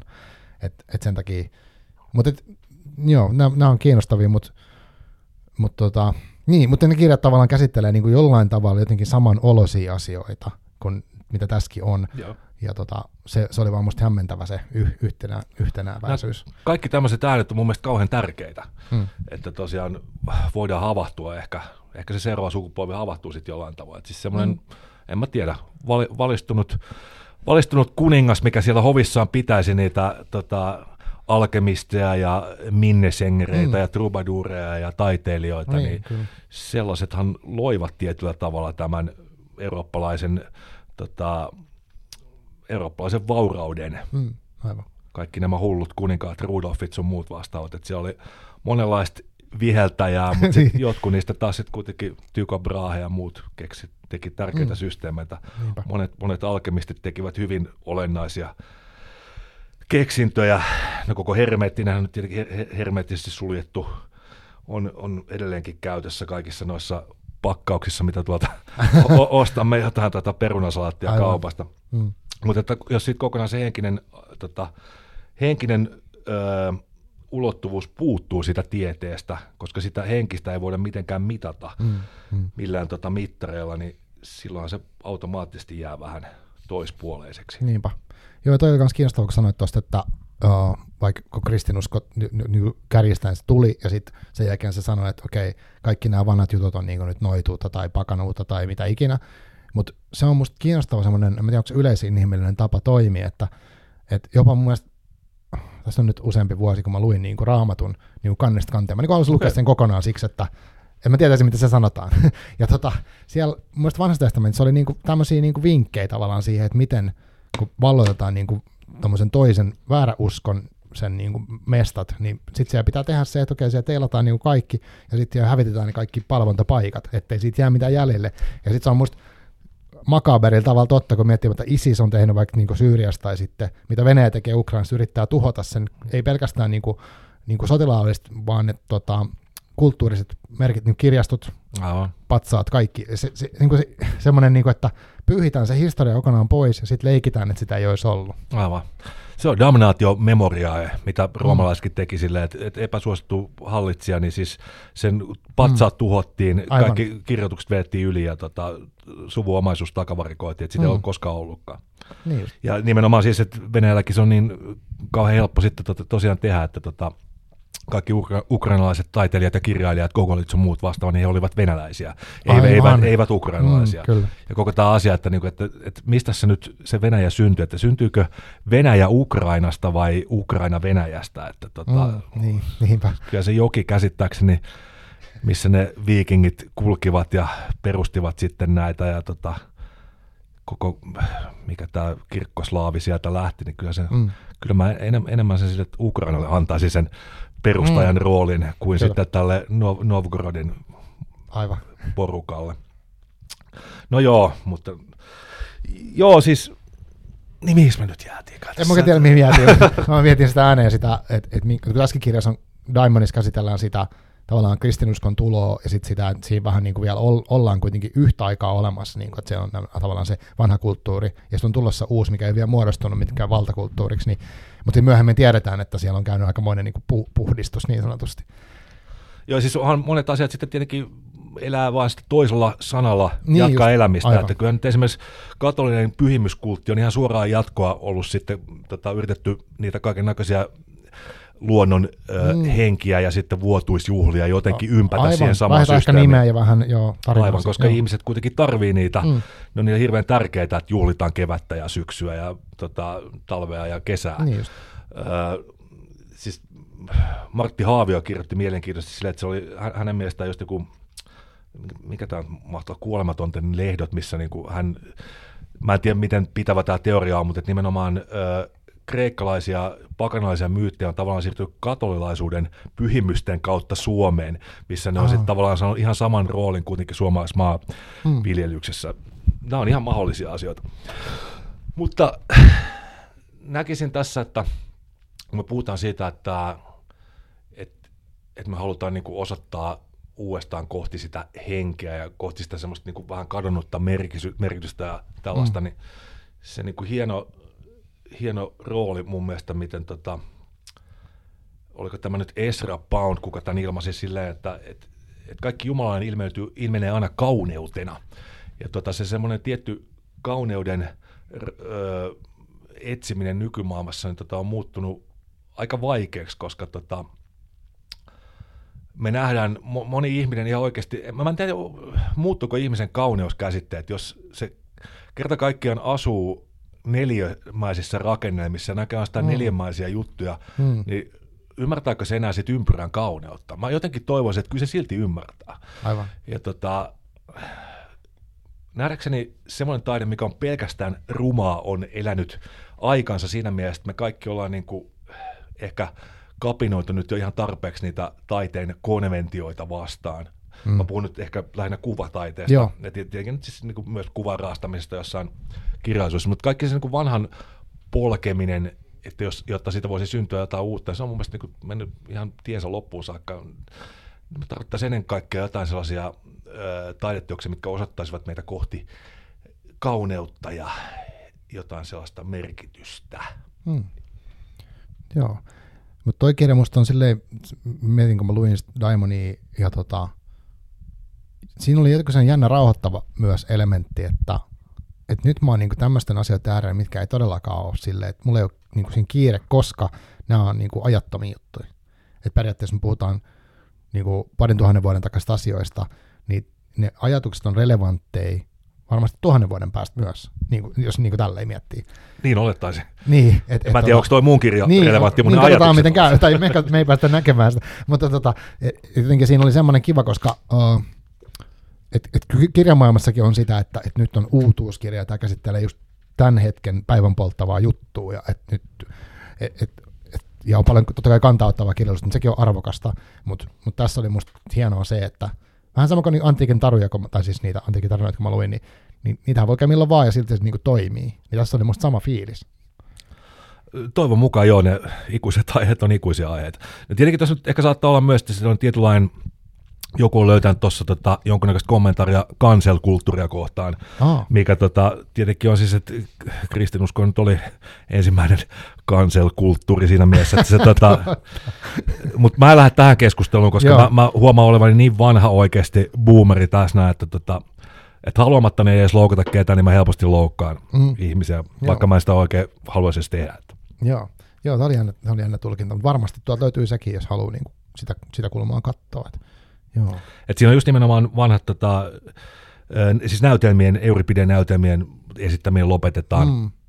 Tai sitten ne yritetään niinku muokkaa silleen, että siihen tulee vanhan testamentin hahmoja. Aivan. Että tota, se olisi niinku tavallaan kristillinen sanoma, mutta että Mm. sitten se muuttuu se juoni jo aika tota, sitten vaikeaksi ymmärtää. Että silleen tuntuu, että kirjallisuuttakin nykyään tai teatterikappaleita saattaa olla, Mm. niitä niinku muutetaan Mm. paremmin kuvastamaan tätä nykypäivää, Niin, että niin, kukaan ei loukkaantuisi siitä. Joo, joo.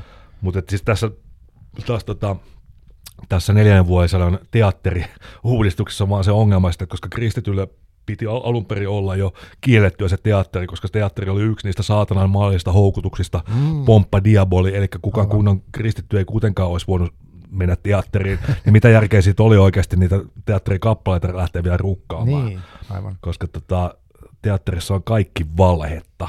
Näyt, näyttelijöiden tuota, naamiot, teatterinaamiot ja tarina on silkkaa sepitettä ja kammottavaa tapainturmelusta Onhan käydä ihan teatterissa. Hyvinkäällä sentään onneksi enää ole kaupungin teatteri, kun se Ysärin lamas lakkautettiin, että siinä mielessä ollaan turvassa. Saatanan palvonta lakkas. Joo, kyllä. Tota, mitäs muuten, niin uh, minkälainen sä oot, niin kuin, niin kuin jos miettii lukijana, niin uh, mitä kaikkea sä luet? Sä vaikutat siitä, että luet paljon erilaisia, mutta onko sulla joku, tai niin kuin luet sä fiktioa, luet sä enemmän historiaa, uskonnollisia kirjoja tai filosofiaa tai... Mulla on vähän huono, on vähän huono fiktiolukija siinä mielessä, mua oikeastaan Mm. kiinnostaa ne aiheet enemmän. Ja sitä tulee usein luettua sitten jostain aiheesta kaikki, minkä saa käsinsä. Saattaa että sinne mukaan sitten eksyy joku hyvä romaanikin, jos se on mm. käsittelee niitä aiheita. Mutta tota, historiallisesta romaaneista niin tässä on tietenkin pakko tunnustaa itselleni it, oma velkani Valtarille. Joo. Kaikki voi kirjoittaa historiallisia romaaneita ja olla ottamatta vaikutteita Valtarilta, mutta sitten niistä tulee huonoja historiallisia romaaneja. Aa, Valtteri tietenkin ehkä itse ottanut ö, vaikutteita Robert Gravesilta, minä Claudius, Claudius Jumala. Robert Graves on myös kirjoittanut hauskan, hyvin omaperäisen, tai ei se kyllä hauskaa, mutta siis runoilijan vapauksia ottavan teoksen kreikkalaista myyteestä. oh. Ja äh, siis myös White Goddess-nimisen teoksen, missä hän näkee sitten vähän kaikessa sen valkoisen jumalattaren. Äh, mutta hänen historialliset romaaninsa ovat tosi hienoja, että hän on tehnyt myös todellakin tunnollista tutkimusta sieltä, että hän on lukenut kaiken maassa, mitä sieltä on löytynyt. Mutta tota, äh, Imperiumi-lehteen tuossa vähän aikaa sitten, eikö hetkinen, onko se, eikö Inferno-niminen hevilehti, Joo. niin tota, oli tuossa vuosi pari sitten piti just tehdä tavallaan mitkä kirjat ovat sinun vaikuttaneet. Joo, mä rupesin- netistä jutun. Joo, mä rupesin sitä miettimään just silleen, niin hirveän vähäistä tavallaan fiktiota sieltä tuli. Mm. Et tietenkin nuorempaan luki Stephen Kingin sun muuta, mutta täytyy häpeäkseen tunnustaa, että mä en ole lukenut pitkään aikaan mitään fiktiota. Joo. Et on, siis, mä oon nyt lähdössä tota, kevätpäivän tasauksen aikana tuonne Pyreneille, eräälle pyhälle vuorelle, Aa, wow. ottamaan vastaan kevään, kevään taittumista. Ja mä oon lukenut nyt niin paljon taas, kun mä oon pystynyt niin Katareista ja Ariegin alueesta, Troubadureista, Minnesängereistä, Parsifalista, äh, Graalista, Otto Raanista, kaikesta vastaavasta. Ja monta kertaa huomaa, että lukee sit samat kirjat uudestaan, Mm, mm. koska niistä saa taas unohtaa kaikkea tälleen. Toisin sanoen, niin. Mä haluaisin lukea paljon mieluummin, äh, pal- pal- siis miele- mielellään paljon enemmän tällaisia historiallisia romaaneja kuin esimerkiksi tämä Diamond. Niin. Mutta sellaisia ei ole kovin paljon tullut viime aikoina. Onko se käynyt vähän silleen, että sä kirjoitat semmoisen kirjan, kun sä haluaisit lukea? Niin kai kaikki tekee. Niin, mä Simoni sanoo ainakin. Mut, joo, ymmärrettävää. Se on vaan, että sit kun se on itse kirjoittaa, niin se ei välttämättä tarjoa ihan samanlaista Niin. nautintoa se lukeminen. Niinpä, niinpä. Tota, mi- missä löydät nämä kaikki kirjat? Onko se niinku, käyt kirjastoon vai ostat se jostain vai miten tämä tämmöinen toimii? Sulla on tommonen spesifi, tai niinku, en mä nyt sano pe- spesifi, mutta niinku, Mä oon vähän tämmöinen niin, hamstraaja materialisti, että tota, mä melkein haluan omistaa sen Joo. kirjan. Kyllä. Ja tota, et, tietenkin tässä on tullut just jotenkin näiden harvi- harvinaisempien tekstien kanssa se, että on joutunut käyttämään pdf-iä. Joo. Ja tota, siihen se netti tietysti on ihan loistava, että sä pystyt löytämään semmoisia, mikä pitäisi muuten tilata jostain Mm, Keski-Euroopan kirjastoista ja saattaisi muutenkin olla sitten niin kuin mahdotonta saada. niinpä. Öö, mutta että tota, joo, nyt avataan ongelma, kun tota, nyt Englanti, mikä on kuitenkin ollut siis tämmöinen antikvaristen kirjakauppojen luvattu maa, Joo. ainakin englanninkielisen kirjallisuuden suhteen, niin tota, nyt kun se ei enää kuulu tähän tota, eu niin se on todella ikävää tilata mm. sieltä mitään, että se on melkein sitten pakko, pakko tilata sitten saksalaisten kauppojen kautta. Että tota, joo, siis Abe Books oli aikoinaan, siis nimenomaan englannista tilattuna, mm. ihan ykkös, ykköspaikka. Et se, ja monta kertaa se on jotenkin vaan silleen, että se, se niin huomaa selkeästi, että öö, jaha, nämä lähdeteokset, kun ne toistuu sen kaksi-kolme kertaa jossain, niin sit se on melkein pakko itse Niin, ostaa se. aivan. Joo. Koska tota, sit se, on, se, on, se on jotenkin niin kuin, kuuluu siihen kirjoittamisprosessiin mun mielestä, että, että sä lyöt siihen pöydälle sen kirjakasan, mikä on ensinnäkin mun mielestä omasta mielestäni älyttömän kuulia. Niin justi. Nähdä ne kirjat Joo. siinä, katella Mm. niitä, mutta samalla sä luot, paalutat sen tavallaan todellisuudessa. Ja sitten se on tota, kirjan hyvä indeksi, niin sä löydät sieltä automaattisesti Mm. mm. sen, mitä sä haluat. Ja ei niin kuin, hyvä käsikirjasto on pakko mun mielestä olla. Joo, mä oon samaa mieltä. Että et vaikka en kirjoitakaan, niin sa- mä tykkään siitä, että onkin kirjoja ja niitä on paljon ja niitä on meikä niin joka huoneessa. Et mä laitan käden noin, niin sitten osuu kirjaan. Se on musta hyvä asia. Se on taas sitten tota bibliomantiaa, kun sä o- osaat jollekin so- sormelle, t- t- avaat raamatun ja paat sinne ja mitä siellä lukee. Aivan, Se joo. on bi- bibliomantia. Okei. Okay. Mutta tota, siis joo, tietenkin nyt, kyllä se netistäkin kaikenlaista löytyy, mutta Mm. se on, niin kuin, on se nyt vähän sellainen kunnia-asia, että, että jos sä nyt haluat kirjoittaa jotain vaikka jostain Afroditesta, niin jos on Mm. nyt suoraan samassa järjestyksessä ne kappaleet kuin Wikipediassa, niin, Niin, joo. on se nyt vähän nolla. Niinpä, niinpä. Joo, ja siis täytyy sanoa, että laittaa pinon kirjoja pöydälle ja niin kuin rakentaa sen niin kuin ympäristön, niin kyllä se tekee jotain sille päälle sille, että nyt, nyt tämä muuttuu tämä mun olotila. Että se on ihan eri, kun mulla on selaimessa välivehtiä auki, niin siitä ei tule mitään sellaista samanlaista niin kokonaisvaltaista fiilistä. Tietenkin se olisi vielä hienompaa, kun sä voisit ympäröidä itse kaikilla antiikin objekteilla. Et Niin. Mulla on nyt mun budjetilla ainoa, minkä mä sain, niin oli semmoinen kuparikolikko, Aivan. kuparinummus, siis semmoinen ihan tosiaan kynnen kokonen, Mm. mistä sen Julianuksen kuvan näkee silleen, Aa. tota, tuolla, Onko se sun sivuilla se sama koli? sitä, johonkin mä laitan kuvan Joo, siitä mä jo, näin. Joo, että tota, se suurennuslasilla näkee siitä sen, aivan. tota, puk, tota, häntä haukuttiin, öö, tota, haukuttiin tällaiseksi pukiksi hänen partansa takia, koska Mm. hän halusi kasvattaa filosofin parran. Aivan. koska siihen aikaan roomalaiset, roomalainen keisarimuoti piti olla tota, siloposkinen. Ah, okei. Okay. Siis taas siinä vaiheessa. Niin, niin, totta kai, joo, noinkin menee. Hei, muuten me- meillä on kertaakaan vielä sanottu tämän kirjan päähenkilöstä, sit, tota, toisesta päähenkilöstä, eli Ifikles Kyyni. Joo, Ifikles Kyynikkohan tämän on kirjoittanut. Aivan. Ja mä silloin aikoinaan leikittelin tällaisella, että tämä perustuu ennen tuntemattomaan käsikirjoitukseen, Mm. mm. mitä minä olen tässä nyt ainoastaan vaan käyttänyt lähteenä, mutta Kyllä. eihän sellaista oikeasti ole olemassa. Mm. Että, Ä, Ifikles Kyynikko, siis nimen keksin ää, erästä, siis Julianus on hahmo, kelta on jäänyt kenties eniten kirjallista materiaalia, enemmän kirjallista materiaalia kuin keneltäkään toisaalta Rooman keisarilta, ehkä Markus Aureliusta lukuun ottamatta. Mm, aivan. Et, et yllä, yllättävää, koska tämä kuitenkin myöhempien kristillisten polvien silmissä oli niin ö, huonossa maineessa, että kuitenkin näitä kirjoituksia on sitten jäänyt. Hänen, mm. hänen kaiken näköisiä filosofisia pohdintojaan Jumalten äidistä ja tota, kaiken näköistä just hänen puheitaan ö, sivistymättömille kyynikoille. Siitä on otettu tämä Ifikles Kyynikon Aivan. nimi, missä Joo. tämä, et, ja tietenkin saattaa olla, että se Ifikles, sillä on sama alkukirja kuin minulla, niin se tuli Mm, sieltä kanssa jotenkin Kyllä, vähän, aivan. Vähän, mutta että tota, se on tietenkin, mä veikkaisin, että Valtari on saattanut myös keksiä tämän ö, narratiivisen tavan siitä, että hän ei kerro suoraan siitä Mm, päähenkilöstä, vaan jostain hänen päähenkilön lähellä olevasta ihmisestä, ketä sitten on niin kuin helpompi tavallaan joo, sit lähestyä sitä, niin hän on saattanut nimenomaan ottaa just Robert Mm. Gravesilta. Että tuli nämä,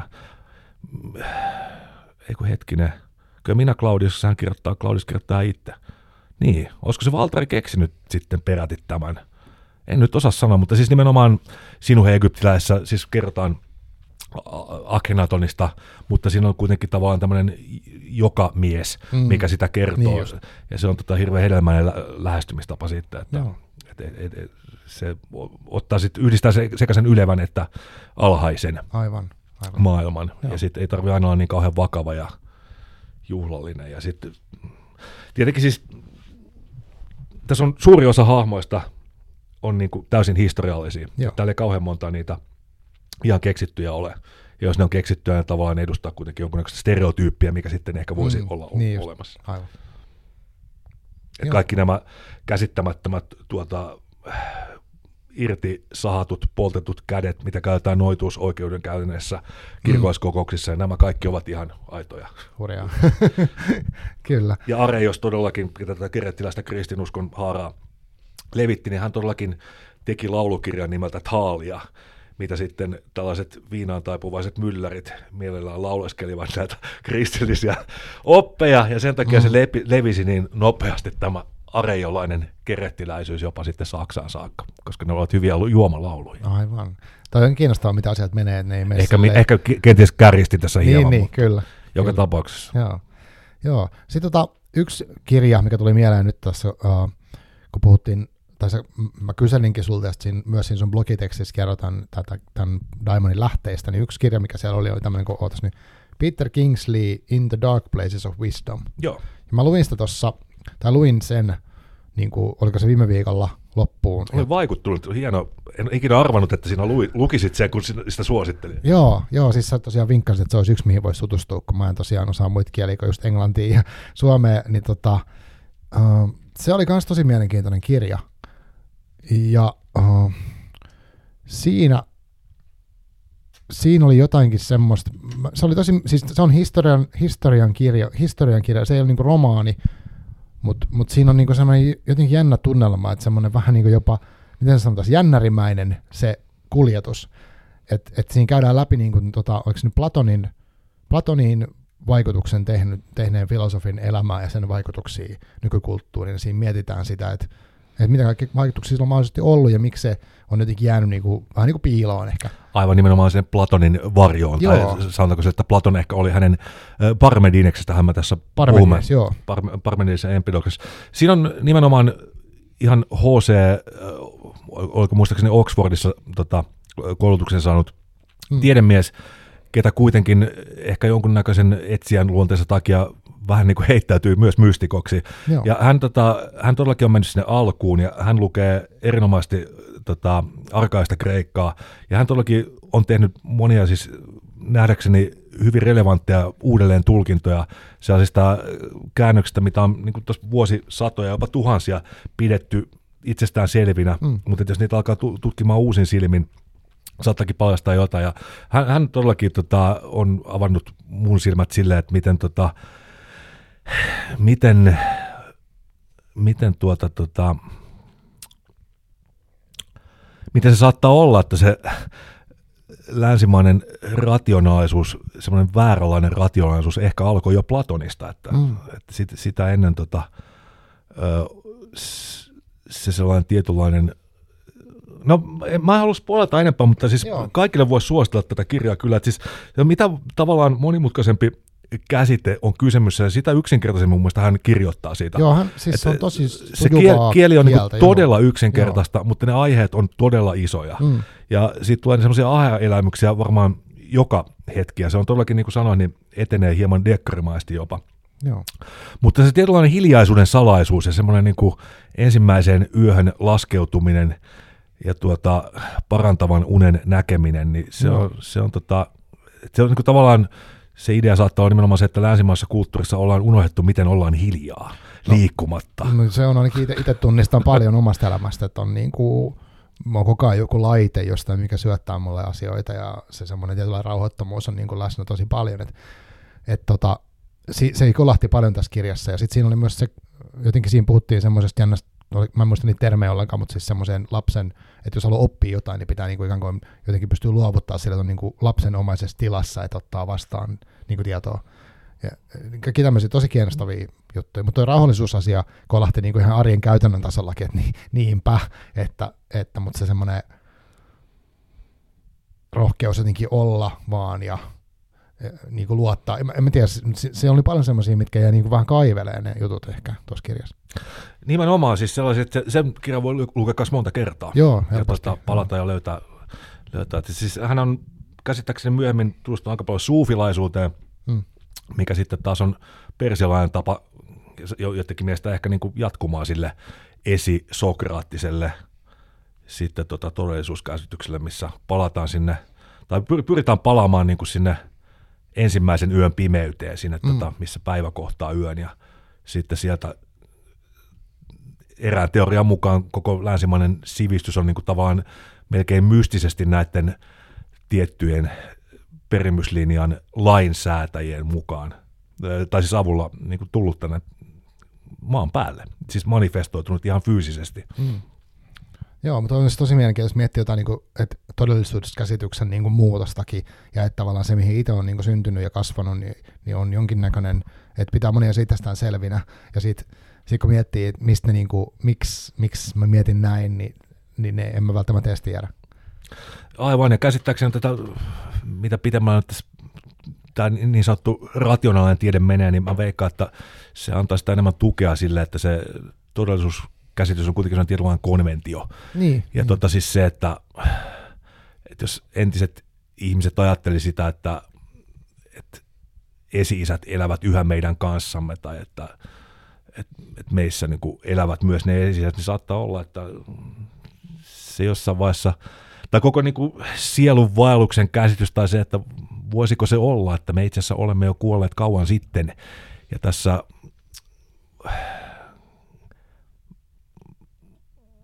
tässä vaan opimme tulemaan toimeen sen tietoisuuden kanssa, että tuota, miten me tätä tietoa parhaiten käyttäisimme hyväksemme mm. Joo. jatkaessamme matkaamme. Aivan, joo, ja sitten vielä se, mä, mä, mä mielestä kiinalaisessa perinteessä tämäkin on mulle sellainen, niin mä vaan jostain tuli mieleen, mutta tota, että et meidän vaikka lineaarinen aikakäsitys ei välttämättä ainut mahdollinen, vaan on tämmöisiä kaikki ympyrämäisiä aikakäsityksiä, että mä en siis itsenkään pysty selittämään niitä. No luontohan on syklinen ja Niin. voiko ihmistä erottaa luonnosta? Niin, niin kyllä.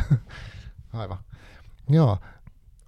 Mutta siis nämä on tosi kiinnostavia juttuja. Mä tota mietin sitä, että ö, olisikohan nyt hyvä vaihe niin kuin tota, käsitellä vähän musiikkia myös.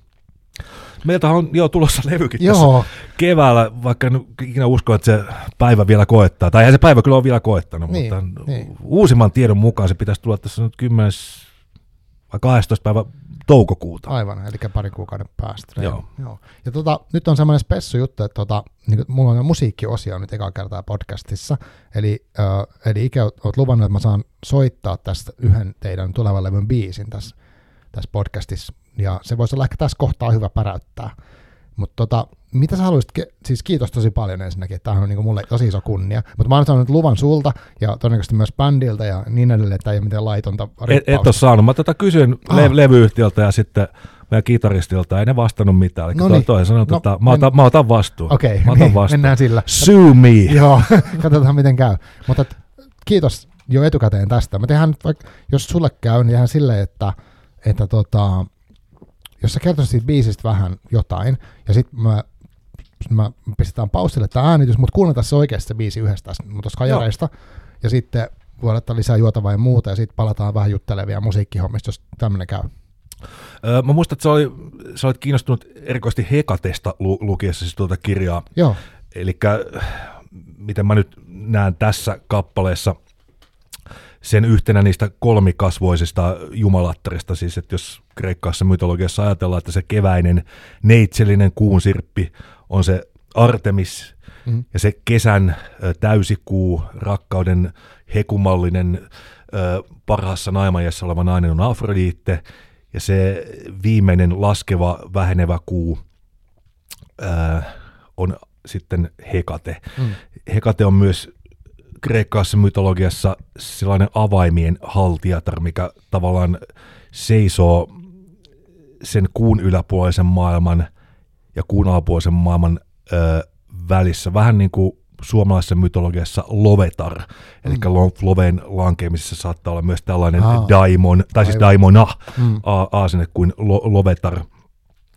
Öö, mutta tuota, sen takia alun perin tässä kappaleessa halusin, että siinä on kolme naisääntä, Joo. Jotka lausivat stemmoja, että siinä on ensin Aa, yksi just. ääni, joka, joka saa sitten seurakseen sen toisen meidän kaikki naiset, leidit tässä bändissä ovat tietenkin niitä kauniita keskimmäisiä afrodiitteja, Aivan. ja meillä ei ole sitä yhtä tuota pikkutyttöä ja sitä yhtä noita akkaa mm, siellä. Ja tota, mä sen ensin lauloin ja sitten toivoin, että siellä olisi mahdollisimman hienoja stemmoja tullut päälle ja kyllä ne tytöt siihen lauloivat sitten. Mm. Ja tämä on tota, tietenkin myös silleen kaikista kivoin mun itseni kuunnella, koska mä en tässä laula ollenkaan. Aivan. Halusin tehdä sen nimenomaan, niin, että kerrankin voi nauttia tällaista Sami Hassinähän tähän muistaakseni teki tämän kitarasysteemin, mutta minä tein sanat ja laulumelot, mutta kerrankin pystyn nauttimaan sitä omasta panoksestani, koska se laulavat kauniit naiset, eikä minun tarvitse yskiä tähän päälle. Aivan. Ja tota, mä olisin halunnut itse asiassa, että tämä olisi ollut ihan sinkkubiisikin, mutta mm. ei nyt sitten muut halunnut niin. Okei. Mun mielestä tämä on levyn paras biisi, No niin, mahtavaa. koska mä en, mä en laula. Joo. Eli bändi on siis Sleep of Monsters ja biisin nimi on. Adamanteja. Ei kun hetken. Joo, siis ei olekaan, vaan siis melani. Adame, adamanteja tarkoittaa taipumatonta ja kovaa. Mm. Melaneja tarkoittaa mustaa. Joo. Saat, siis me puhutaan nyt todellakin tästä samasta Afroditesta ja tota Hekatesta ja ö, Artemista, mutta saatto, joo, mä taisin muuttaa sen viime hetkellä sen takia, että siinä olisi muuten ollut kaksi al alkavaa biisiä peräkkäin, eli Aleksandria ja Adamanteja. Näytti Mm. vähän typerältä. Niin, niin, aivan.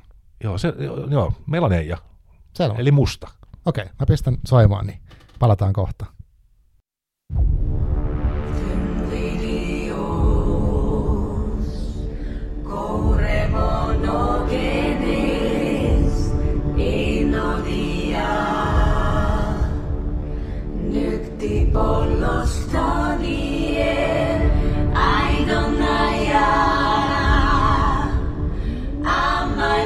Retos pasos.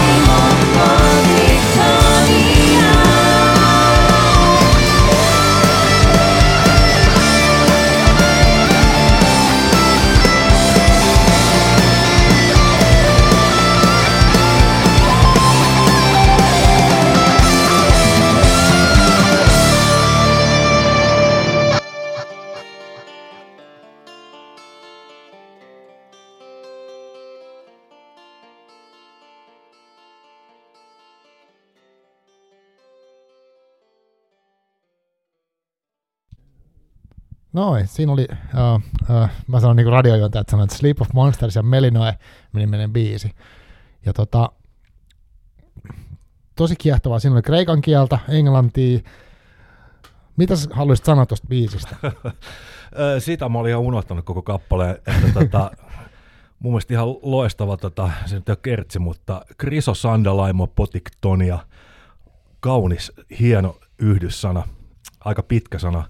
Se tarkoittaa kultasandaalista maan alla kulkijaa naispuolista sellaista. Itse asiassa mä aloin miettiä tätä levyä, mikä meiltä tulee. Se pitäisi munkin varmaan kuunnella tässä, että muistaisi vähän, mitä tota, siinä tapahtuu. Mutta äh, siinä on itse asiassa yllättävänkin paljon noita kreikkalaisia läpinöitä. Me saatiin itse asiassa sinne yksi äh, Athenakohan sen tytön nimi oli, hieno nimi sekin. Mm. Niin tuota, tota, äh, kenen pitäisi aivan aidolla arkaisen kreikan aksentilla eräs kappale, mikä on Dionysokselle omistettu, Aha. niin vetää tätä Dionysoksen mainaadien kutsua siinä. Siinä olisi muuten hieno, tota, saan nähdä, saadaanko me ikinä sitä levyjulkaisukeikkaa järjestettyä tässä, jos puhuttiin, että edellinen päivä, mitä meillä tarvittiin, on samaan aikaan se Danzigin kanssa. Niin, se on hankala ei, ei, ei, tulla, mutta tota, että siinä kappaleessa olisi loistavaa, kun tota, toisin semmoisen viinin sekoitus krateerin ja sitten antaisin kaikille siinä viiniä sen mm. biisin keskiosassa. No, katsotaan nyt, miten tämäkin Aivan. sujuu. Mutta joo, siis toivottavasti toi Svart Records saa näitä tuonne Kreikkaan menemään. Se on hienoa, kun olisi Big in Greek. Niinpä. Greece. Joo, se on hyvä syy mennä uudestaan antiikiselle paikoille myös pyörimään. Aivan. Joo, ei siis yksi elämäni hienompia konsertteja oli toi Dead, Dead Can Dance tuolla tota, Filippopoliksessa, eli nykyisessä Plovdivissa, mm. Bulgariassa, tätä tota vanhassa roomalaisessa teatterissa. Se oli, Aivan. oli kyllä ihan mahtavaa. Uskon, joo. Jos taisit kertoakin siinä, oliko se siinä Devil's Mouth podcastissa, Joo, missä siinä tota, olit vieraana? soittelin vanhoja suosikkibiisejä. Kyllä, niin siinä kyllä. Joo. Tota, toi Hekate oli silleen kiinnostava. Mä, uh, se tuli esiin jossain sun aikaisemmassa haastattelussa, oli kanssa Radio Vyrdis, mistä saatte puhua siitä, tai sit, sä, mun mielestä se oli mainittu tuossa kirjassa, ja sitten se on tullut mulle vastaan nyt, kun mä oon jotenkin herkistynyt sille sanalle, niin, niin kuin mä luin tota, Magdalena Hai on semmoinen nuorten kirjailija kirjoittanut niin kuin Noidista tämmöisen niin kuin eeppisen, eeppisen fantasia-trilogian, mistä on nyt kaksi osaa tullut, ja siinä puhutaan Hekatesta, missä ne sanoo Hekaten nimeen. Ja sitten mä muistelin kaikkea, missä mä oon törmännyt siihen, niin Macbethissa, siinä Shakespearein näytelmässä on, Joo. on niin kuin se kolme noita ja sitten niiden se bossi. Ja sit se on niin kuin tavallaan, se liittyy tähän samaan. Ja sitten tota, Sandman siinä sarjakuvassa The Kindly Onesissa on nämä kolme noita, mitkä on siis, liittyy tähän samaan juttuun, ja ne ajaa sit, antaa sille Morpheukselle kirauksen, ja, ja sitten on vielä tämmöinen, mikä tuli mieleen, niin tämmöinen kuin Rob Dogan, siis tyyppi, joka on säveltänyt musat ekaan Matrixiin, niin siinä on tämmöinen kuin The Furious Angels, missä on kolme enkeliä, mitkä sitten tulee kostamaan. Okay. Mutta musta on hauskaa, että nämä tämmöiset... Siinä on niinku... kristillistä synkretismia. Kyllä. Se on, tota, tällaisia angeloksia. Mutta tota, joo, siis se on hieno aihe, aivan Macbethissa se Toil and Boil Cauldron Bubble. Joo. Trouble. Siis, sinne laitetaan sitten se Eye of Newt and Fierce Baboon, Joo. Nightshade Gathered Kyllä. at Full Moon, uh, Liver of Blaspheming Jew. Ihan loistava juttu, joo, joo, siis When shall we three meet again? Kyllä. Mutta sieltä Kreikastahan se todellakin tulee. Aivan. Nämä kolme jumalatarta siinä ovat yhdessä. Joo. Kolme, joka on yksi ja yksi, joka on kolme. Just näin, just näin. Joo, ja tota, Epäpyhä kolminaisuus aivan. kristinuskon silmissä. Ja nyt kun mä mietin itse asiassa, niin äh, semmoinen äh, tosi kuuluisa videopeli kuin The Witcher, niin se kolmas osa, mikä on niinku luokiteltu maailman parhaaksi videopeliksi käsittääkseni, ja mäkin olen sitä pelannut, ja tota, siinä on myös tämmöinen noita kolmikko hmm. yhdessä kohtaa. Ja mä tii, heti tuli mieleen vaan nyt tässä, että varmaan sekin linkittyy, mutta musta se on silleen mielenkiintoista, miten niin kuin fiktios toistuu samat aiheet uudestaan ja uudestaan. Aivan. Siis, taiteessa. Öö, niin, taidettiin jo puhua tästä, näin, että miten mm. se Hekate todellakin on se avaimen haltija, mikä on tavallaan se välittäjä tässä. Että tuossa Daimonissakin on, öö, siis erään kerran annetaan uhri Hekatelle, mm. ja tota, taitaa olla possu, mikä siinä annetaan sen takia, että Hekate tykkää sellaista ma- maassa pyörivistä olikohan se nyt nämä, mä en muista miten tämä on, mutta siis joka tapauksessa se on se, mikä avaa ne portit sitten sen koska se on niin kuin lähimpänä sitä rajattomuuden maailmaa siellä loppupäässä mm. olevana synkkänä. Että tota, se on tietyllä tavalla varmaan se arkkityyppinen witch, Aivan. hekse. Niinpä, niinpä. Tai siis Pohjolan, Pohjolan tota, emäntä. Siis siihen liittyy, liittyy hyvin vahvasti se semmoinen tota, sellainen tota, tuhoava feminiinisyys. Niin just, aivan. Oletko muuten nähnyt semmoisen leffan kuin The Witch? Sitä en ole nähnyt. Siis, Ihan muutama vuosi sitten joo. Mä muistan, että joku taisi kritisoida sitä, että se palauttaa sitten liikaa näitä stereotyyppejä, siis just noidasta tällaisena pahana olentona. Ilmeisesti siinä on aika paha se noita. No niin, no mä, mä se ei ole mikään semmoinen viisas tietäjä nainen vaan. Joo, mä, mä ajattelin, että siinä, siinä se niinku, uh, no en, voin mä vähän spoilata, mutta siinä niinku on siis tämmöinen – tai siis se mun mielestä siinä se symboloi luontoa. Ja sitten okay. se, se perhe, mikä on sitten niinku, tavallaan uudisraivaa ja porukkaa, niin yrittää niinku taistella sitä vastaan, niin sitten ne saa turpiinsa. Niin, niin. Ja tota se, niin, mutta se voi ajatella varmaan monella tavalla. Musta se ei ole niinku paha, vaan se on luonto, ja luonto ei voi, tai siis se, se, se niinku ihmisen ylimielisyys vs. luonnon semmoinen niinku, uh, jatkuva voima, niin se, se jotenkin musta hienosti siinä tuotu esiin. Mutta se on hyvä mm. kauhuelokuva, ja mutta ehkä se kannattaa katsoa. Joo, joo, joo. Ja siis tosiaan länsimässä magiassa, niin tässä viimeiset parista vuotta se on lähinnä ollut kyse sellaista herrasmieskerhoista, missä sitten mm. tuota, ehkä hieman älyllisetkin pohdiskellaan näitä asioita ja tota, on sitten taas äh, hienoissa kaavuissa tehtyä rituaalimagiaa mm. ja mm. vähän miekalla sitten siellä suihdotaan pohjoiseen, etelään, itään ja mm. Mutta tota, et kyllähän nyt naiset niin kuin, pelkästään heidän verensä synnyttävänä voimana ovat paljon lähempänä just sitä, mm. niitä luonnon, luonnon voimia, että mistä niin kuin me miehet pystytään ainoastaan tällä niin kuin rationalisoimaan, niin naiset pystyy ihan konkreettisesti oikeasti mm. olemaan yhteyksissä. Että kyllä se, tota, kyllä se noita semmoinen miehiä pelottava arkkityyppi aina on ollut. Niin, aivan, aivan.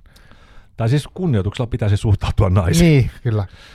Joo, ja luontokin varmasti, ja just tämmöiseen niin kuin... Luonto äitiin nimenomaan, niin, sehän on niin. se klassinen, se yleensä on feminiini. Aivan, aivan, joo. Mutta tuosta oli mielessä niin kuin biisistä se, ja, ja sun niin kuin, tavallaan kirjoittajana, sä oot nyt, onko, onko niin, että sä kirjo, kirjoitatko kaikki niin kuin nyt Seas Monstersin biisit ja myös sit aikaisemman bändin, tuon Babylon Horsein biisit. Lyri, niin se... Lyrikat kyllä joo, joo. siis lyrikat tietenkin ja laulumelodiat. Mä nyt, tota, en ole mikään kovin kummonen laulaja, niin ainakin mä voin sitten it, itse tuota kirjoittaa sen, minkä minä ääntelen. Aivan. Niin että tota, aikaisemmin tein musiikkia kanssa aika paljon, mutta nyt tässä Sleep of Marsissa mä oon ollut ihan tämmöinen vapaa matkustaja, että niin, niin. mä oon sitten vaan muiden tota, tekemän musan päälle laulanut. Niin just. Ja, ja se, mutta sä teet, sun on kuitenkin se lyyrinen, tai siis semmoinen niin sanotusvastuu ikään kuin. Joo, joo, että siis mulla joo. on vähän niin kuin sen ottanut silleen, että on se vähän kunnia-asia. Että... Aivan. Niin, että se omaa tekstiä. Niin. Aivan, joo. Um, miten sä ajattelet niin kuin nyt, kun sä niin kuin elät tuommoisessa niin kuin, uh, semmoisessa roolissa, että sä oot sekä laulaja, että et musiikin, tai siis niin kuin sanottaja, tulkitsija ja sitten myös kirjailija, niin on, onko ne niinku samaa asiaa, mutta eri formaatista, eri jotenkin ilmentymänä vai onko ne jotenkin tosi erilaisia? No ehkä sen olisi nuorempaa nähnyt, että niissä on jotain tavallaan ristiriitaa niissä rooleissa tai että, sillä, että, että tavallaan tota, vakavasti otettava kirjailija ei voi olla mikään tiedätkö, niin kuin muusikko tai mm. sitten toistepäin, että mikään niin kuin, kirjoittaa, varsinkaan mikään toimittaja ei voi olla samaan aikaan sitten rock-muusikko, mm. mutta tota, eiköhän tässä nyt tosiaan, no niin konkreettista mä oon tietenkin äh, siirtynyt yhdestä kuolevasta tai jo kuolleesta teollisuuden alasta niin. toiseen, mikä vielä jotenkin hitaasti tässä kituu. Aivan. Mutta tota, joo, joo, siis, siis ilman muuta, tota, niin kuin tässä äsken puhuttiin, niin monet aiheet on semmoisia, että sä kierrät niitä kuin kissa kuumaa purro koko elämässä mm. ajan ja tota, sä ilmennät niitä toistuvasti – ja ehkä joka kerralla toivon mukaan tuot hieman lisää näkemystä siihen. Ja tota, et tosiaan näitä samoja, nyt kun sä rupesit puhumaan siitä Hekatesta, niin se Hekate taisi olla siinä kolmi, kolminaisessa haamossa ja meidän toisen EPn, CD-EPn tuota mm. keskiössä. Musta silloin vaan tämä meidän kitaristimme Evoketa aina suhtautui hieman maanläheisemmin kaikkiin näihin mystisiin systeemeihin, niin se oli, että Hekate sillä, että – Tikkurilla hekate kestää isältä pojalle. Se aika oli semmoinen maali, kun Tikkurilla on joku kate. Aivan, aivan. mutta tota, niin, se, ei, se ei ole koskaan. Meidän, minä ja Litmasen Antti aina hehkuteltiin näitä kaiken näköisiä esoteerisia juttuja. Mm, aivan. Mutta tota, joo, kyllä se on tavallaan, että tässä vaiheessa nyt minäkin 53-vuotias mies, niin olen huomannut, että mikä se on se mun luontoni ja mikä se on se mun, öö, se mitä mä haluan sanoa. Mm. Ja tota, ihan sama, jos mä nyt tässä vielä rupesin vanhalla päivinä niin maalaamaan tai tota, tota, en mä tiedä, tekemään tanssitaan, että sitä ehkä ei kyllä kannata yrittää. niin ihan samoja asioita mä varmaan niin silmentäisin. Aivan. Että en mä niin näe siinä minkäännäköistä ristiriitaa. Joo. Et sit, jos on niinku sitä musiikista tykännyt, niin, tai siis niistä sanotuksista, niin luultavasti sitten tykkää toivon mukaan tästä kirjastakin. Siis ongelma on nyt tavallaan just se, että mä toivoisin, että kaikki, että mulla on ne muutama sata minun to- toimintani seuraavaa ihmistä, mutta mm. nyt on hienoa, että kun kaikki ne muutkin, ketkä ei välttämättä ole kiinnostuneita mistään Babylon Horse tai Sleep of Monstersista, Niin, kyllä. huomaisivat tällaisen kirjan ja sa- saisin sitten heidänkin ehkä huomionsa. Että näkisin, että tämä ei kuitenkaan tuollakaan, siis joku nyt tietysti voisi ajatella, että mun pitäisi kirjoittaa kirjaa jostain rockmaailmasta, mutta mä en mm. niin tosiaan näe mitään Niin. tavallaan vähemmän mielenkiintoisena kuin sitä. Aivan. Siitä on kyllä aika vaikea kirjoittaa mitään uutta tai mitään semmoista näkemyksellistä, että Niin just. Aivan. ainakaan nyt seuraavaan sataan vuoteen, koska kyllä mun mielestä tämä Mm.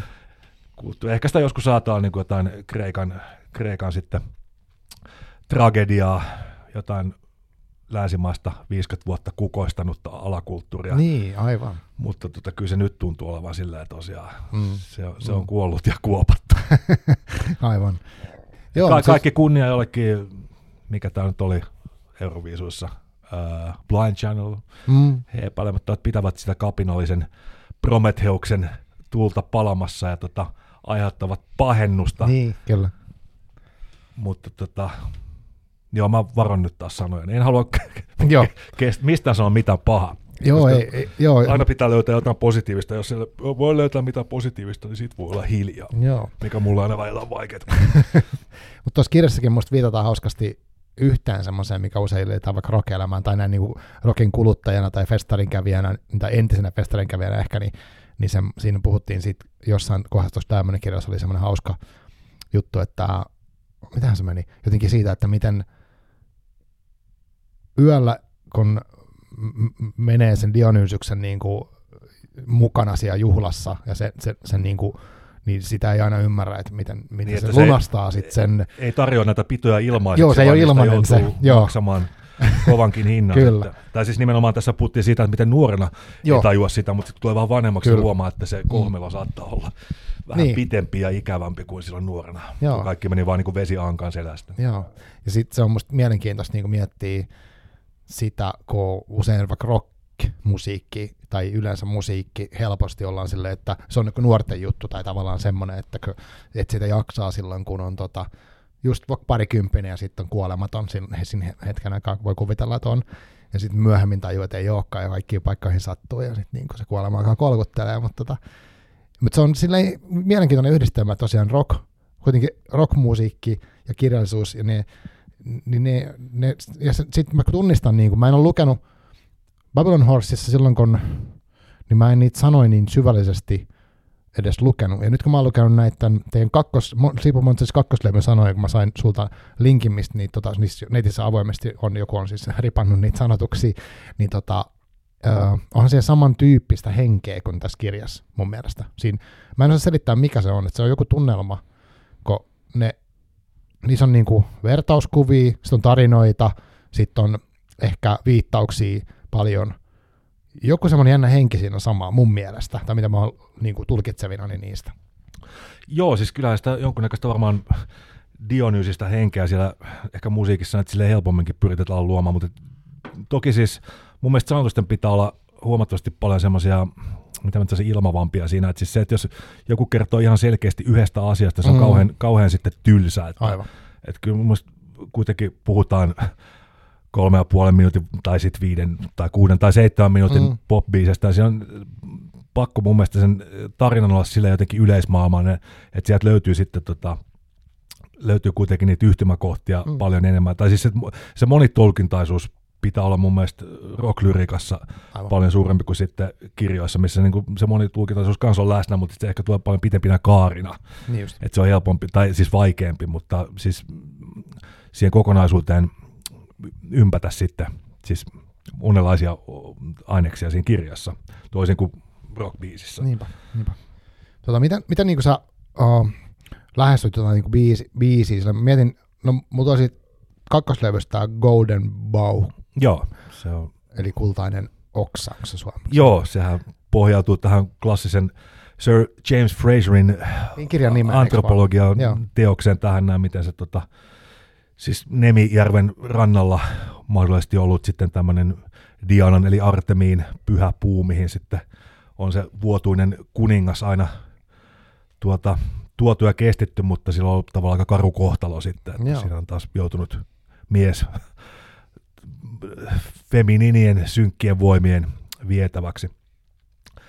Mutta se on kuitenkin tavallaan semmoinen suomalainen juhannusromanssi myös toivon mukaan. Joo. Toimii sellaisena myös, että sellaisena kesäviinityyppisenä hän se mun mielestä on se kappale, että siinä on ihan tämmöistä Lee Hazelwood ja Frank Sinatra, äh, Nancy Sinatra, ei sentään Frank Sinatra. Joo, Me,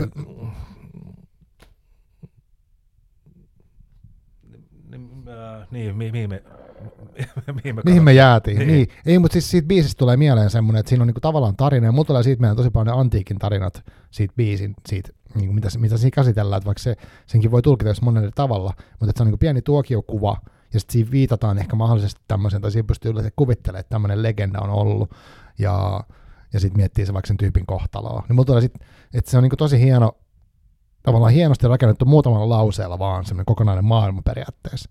Ja sitten se on niinku just tosi eri, radikaalisti erilaista kuin kirjallisuus. Siis silleen. No hienoa, jos se toimii tälleen. Että siis, se on se, että, että mitä isompi sulla on tietynlainen tunne skaala liittyä johonkin, tietenkin liittyy, miten paljon sä oot myös lukenut siitä, mutta sitä ehkä luonnollisemmin sieltä tulee mm. sitten poimittua ne jotkut lauseet, vaikka tietenkin mä haluaisin aina, että se kirjoittaminen, varsinkin lyrikoiden kirjoittaminen, on siis semmoinen puoli tiedostamaton olotila, missä niin kuin antautuu kyllä ihan täysin sen Mm. muusansa kautta tota, semmoisen osittain tiedostamattoman inspiraation valtaan, missä tietenkin musiikki itsessään auttaa jo hyvin paljon, mutta että se on kuitenkin, mun mielestä se pitäisi olla nimenomaan enemmän semmoista tiedostamatonta toimintaa, se lyrikoiden kirjoittaminen, koska että kirja on kuitenkin monta kertaa hyvin rationaalistakin hommaa, vaikka aina välillä Mm, siinäkin pääsee sitten aivan. laukkaamaan ihan täysin, Niinpä. mutta joo, että aikoinaanhan siis oli tietenkin just se, että mä niinku oikein hakemalla haen sitä semmoista muuntunutta tietoisuuden tilaa mm. mm. keinolla tai toisella kirjoittaakseni ly- lyrikoita, ja sehän kävi tietenkin sitten raskaaksi Aivan. mie- mielelle ja keholle Mm. mm. pitemmän päälle, ja sitten se oli osittain vaan, että niinku tähän pitää nyt löytää joku toinen tapa myös, että ei tarvitse, mutta että joo, siis hienoa, jos se tolleen välittyy. Et musiikissa, tai siis rockmusiikissa on tietenkin niiden sanojen lisäksi myös se musiikki, mikä, Kyllä, kyllä. mikä, tota, mikä siellä luo jonkunnäköisiä mielikuvia, ja optimaalisimmalla tietenkin ne tukee toisiaan. Joo. Joo, ja siis varmasti mulla nyt, kun mä tavallaan luin tämän kirjan ja sitten mä kuuntelin sitä levyä tosi monta kertaa, ja sitten jopa niin kuin silleen keskittyneesti, että mä otan ne sanotukset ja kuuntelen, siis luen niitä samalla, kun mä kuuntelen biisejä, niin mä mietin just, äh, tuli mieleen siitä, kun me puhuttiin siitä Peter Kingslin kirjasta, me puhuttiin hiljaisuudesta, niin en mä tollasta edes ole tehnyt pitkään aikaa, että mulla olisi voinut ottaa levyllisen musiikkia kuunnella oikein putkeen ja lukenut vielä sanoja samaan aikaan niin kuin keskittyneesti, että se mutta se oli kiva kokemus ja sitten totta kai mulla, tai siis mulla tulee silleen, että, että nyt mä tunnistan, tai mä pääsen kirjan fiilikseen sen levyn kautta, vaikka ne on tehty eri aikaan ja ei ne välttämättä mitenkään linkitä toisiinsa, mutta mulle se on nyt niin koko, kokonaisteos. Joo, eiköhän ne vähän tota, siis kyllä tietyllä tavalla nyt, jos olisin markkinointi henkisempi, niin voisin Mm. sanoa, että tälle kirjalle on olemassa soundtrack, mikä Soundtrack, tulee nyt joo. ja vastaavasti toistepäin. Totta kai. Mutta tota,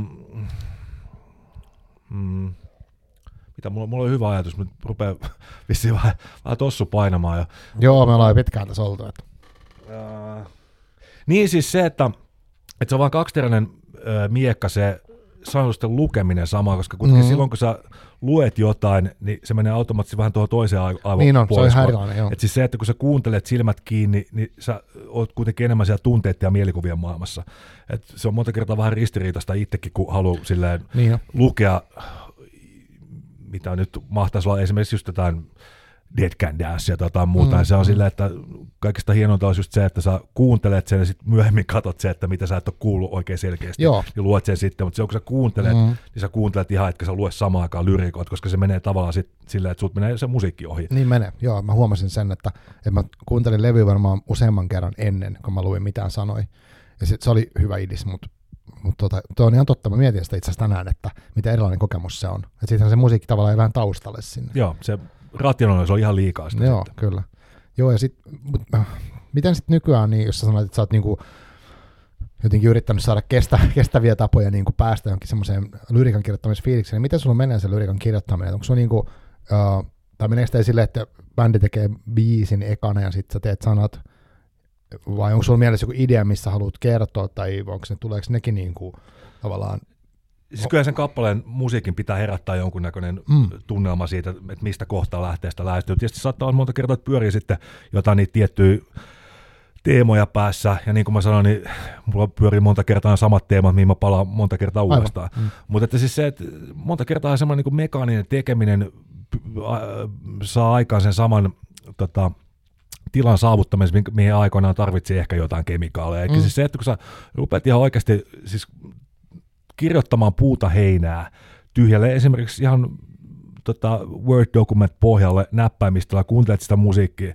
kirjoitat sitä, kuuntelet sitä, sitten jossain vaiheessa saat niin menettää se semmoisen niin loogisen tavan Mm. kuunnella sitä, sitten sieltä rupeakin yhtäkkiä tulemaan silleen, että sä löydät semmoisen, yhtäkkiä sä putoat sinne loveen, ja sä pääset siitä tota, rajallisesta maailmasta sinne rajattomaan maailmaan. Joo. Siis silleen se nykyään toimii. Et se, tota, saattaa jopa olla siis ihan silleen, että niinku, katsoo jostain Wikipediasta jotain, sitten yhtäkkiä sä huomaatkin sitä, siis mä en todellakaan halus kertoa, että tämä on kammottava paljastus, että niinku sa, sa, siis tavallaan semmoista niinku pyhää Minne Sengerin tehtävää toimittaessaan katsoa jotain perkeleen Wikipediaa, mm. mutta siis se saattaa myös sekin auttaa siinä, että yhtäkkiä sä näkisit joku Mm. tangentti, että se toimii semmoisena bibliomantiana, Joo. internetmantiana, että sä löydät just sen oikein Joo. jatkumon siihen, mihin mm. Mm. sä sit siitä kirjoitat. Mutta siis nimenomaan mm. se, että ää, nyt kun ruvettiin puhumaan tästä tarkoituksesta, niin mä sinne Ariesiin matkustaessa, niin olen näitä Minne-laulajia tässä niin kuin miettinyt. Siis se, Mm. että, että se, tämä on tietenkin kansan etymologia, että troubadour tulee löytää, löytää sanasta troubaire. Ja sitten taas, niin kuin, että se on hassu, että rakkaudesta laulat, ne niin kuin laulaa minnestä, eli muistosta sitten taas niin kuin saksan kieleksi käännettynä. Mm.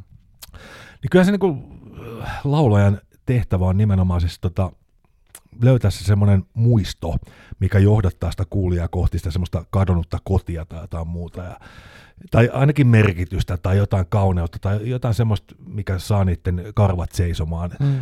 Ja tota, mä oon aina kauhean tyytyväinen siitä, että kun ihmiset kertoo sit siitä, että ne on saanut sen fiiliksen, että niillä on ruvennut karvat seisomaan, kun mm, on kuullut sen mm. melodian, ja sitten ne on kuullut sen lyriikan, ja se on viitannut niiden omassa päässä jonnekin, mitä ne on ehkä itsekin ajatelleet, mutta joku on antanut se, se on se muodon, mikä Mm. mm. toimii tavallaan sitten semmoisena välittäjänä, sellaisena hekatena, mikä sitten Mm. aukaisee sen portin. Joo, aivan. Eihän se tietenkään aina onnistu, ja ihmiset on erilaisia, ja biisit on erilaisia. Niinpä. Joo. Onko se sitten, tota, uh, niin, toi on mielenkiintoinen. Mun mielestä niinku, musiikki on jotenkin silleen, että se varmaan on siksi, kun se menee ehkä jonnekin eri tasolle tosiaan kuin se teksti vaikka, mutta joskus musiikkia kuunnellessa on niinku aivan eri moodissa kuin semmoisessa arkimoodissa. Tai, tai sitten joku biisi, mikä on joskus kauan siitä vienyt johonkin outoihin fiiliksiin, niin se, se toimii niinku saman tien, että se vaan niinku lähtee. Et, et se on niinku jopa maagista mun mielestä niinku välillä. Aivan kuin, aivan kuin joku haju, Niin, Tai- kyllä. maku. Mm. Et ne, ne on nimenomaan sitä, kumpi se nyt on oikea vai vasen aivopuolisko. Mm. Joo, jotain tämmöistä. Mutta että mä jotenkin olin aina ylpeliä sillä, että mä en halua koskaan opetella musiikin teoriaa ollenkaan siinä vaiheessa, kun mä Joo. tein niitä. Että mä luotin ainoastaan siihen, että se ääni, mikä sieltä tulee, että mi, mi, millaista niin fiilistä se musa aiheuttaa. Tietenkin pitää vähän katsoa, miten nakit menee siihen. Tota. Niin, Mutta mun mielestä niin kuin ei ole olemassa niin kuin vääriä nuotteja. mm, aivan. Joo. Et, joo, joo, siis ymmärrän. Joo, mä, mäkin tietenkin tykkään tuommoisesta ajattelusta, koska itse, no mä yksi bändeissä soittanut, mutta en ikinä opetellut nuotteja, että, että se on vaan ollut vaan niin fyysistä tekemistä enemmän.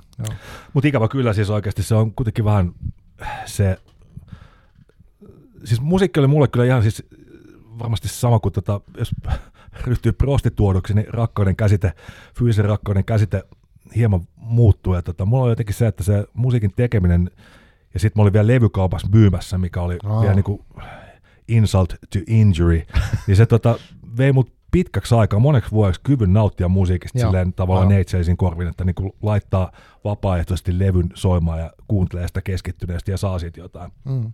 Et siinä meni hirveän kauan.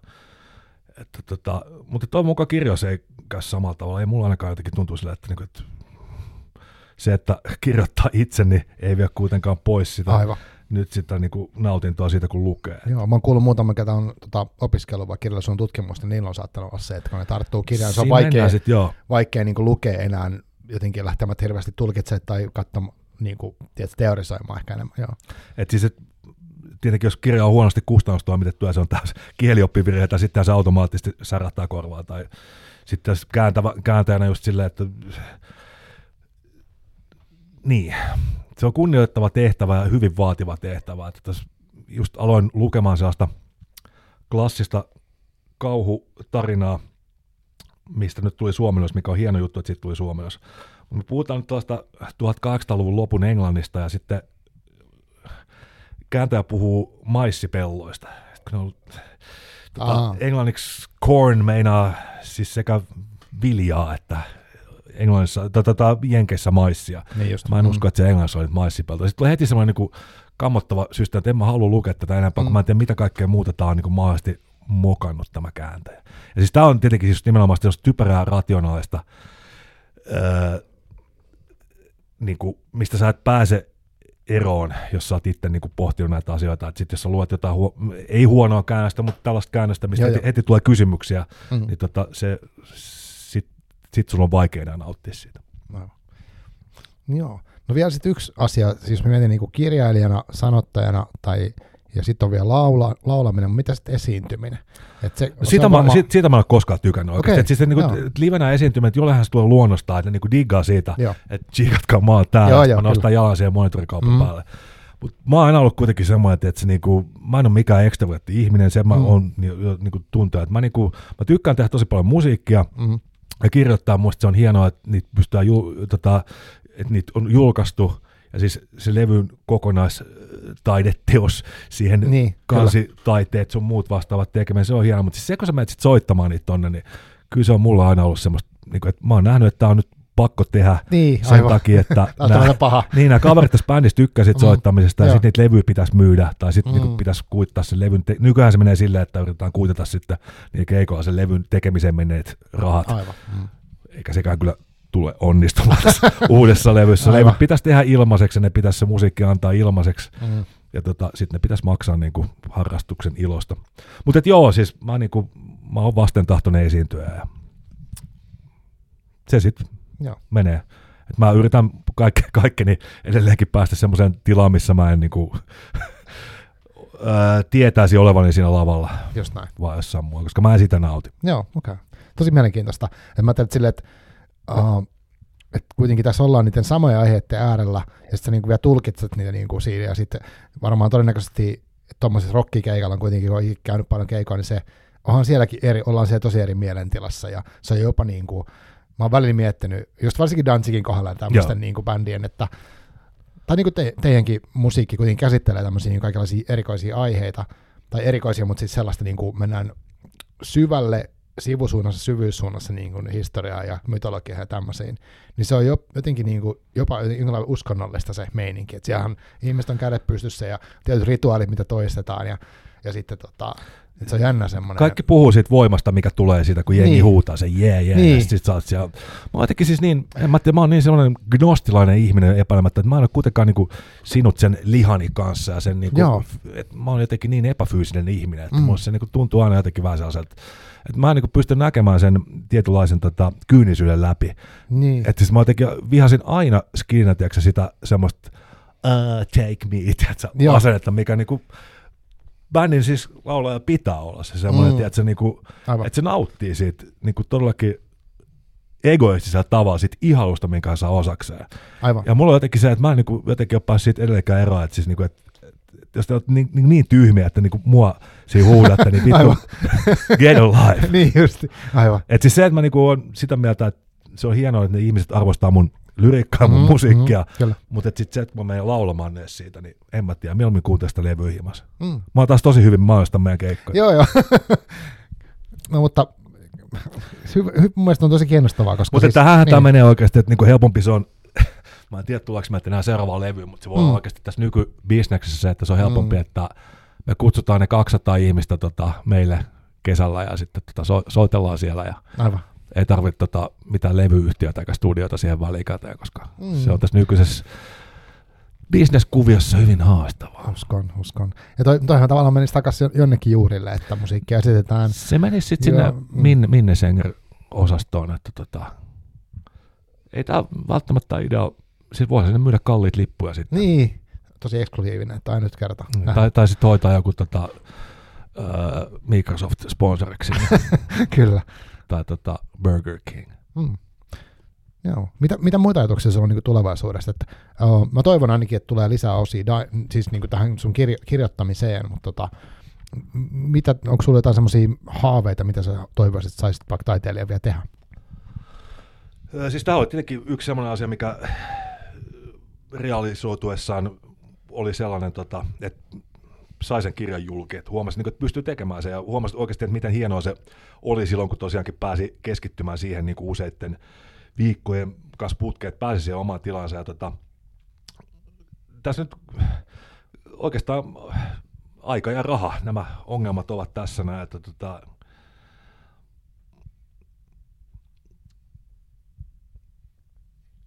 musiikin kanssa on varmaan siellä, että mä joudun pitämään pienen paussin siinä. Joo. ehkä vähän niin kuin keksimään sen pyörän uudestaan tai se mun Mm. oma motivaatio Aivan. uudestaan. Joo. Että katsoa, mitä se tuo tullessaan tai ei tuo, mutta toi, siis epäilemättä kirjoittaminen on semmoinen, mitä mä todellakin tuun jatkamaan tässä. Et saattaa olla, että joku tietokirja voisi tulla tässä välissä, mutta tota, toisaalta se olisi kyllä hyvä, kun pääsisi jatkamaan tätä nyt, Niin. tätä putkea tässä. Kyllä. Joo. Mutta että, hmm. Jos nyt miettii näitä haaveita, niin kyllä se nyt kovasti taas kiinnostaa se, että pääsis matkustelemaan, niin sitä ei ole tässä pitkä aika tullut Mm. tehtyä. Tota, että se on aina se ihanne oikeasti, että pääsis uppoutumaan, menisi se jonnekin Konstantinopoliin, tai siis nyt tässä tapauksessa tota Istanbuliin, Mm. ja tota siellä sitten fiilistelisi sitä ja Aivan. kirjoittelisi vähän sen. Mm.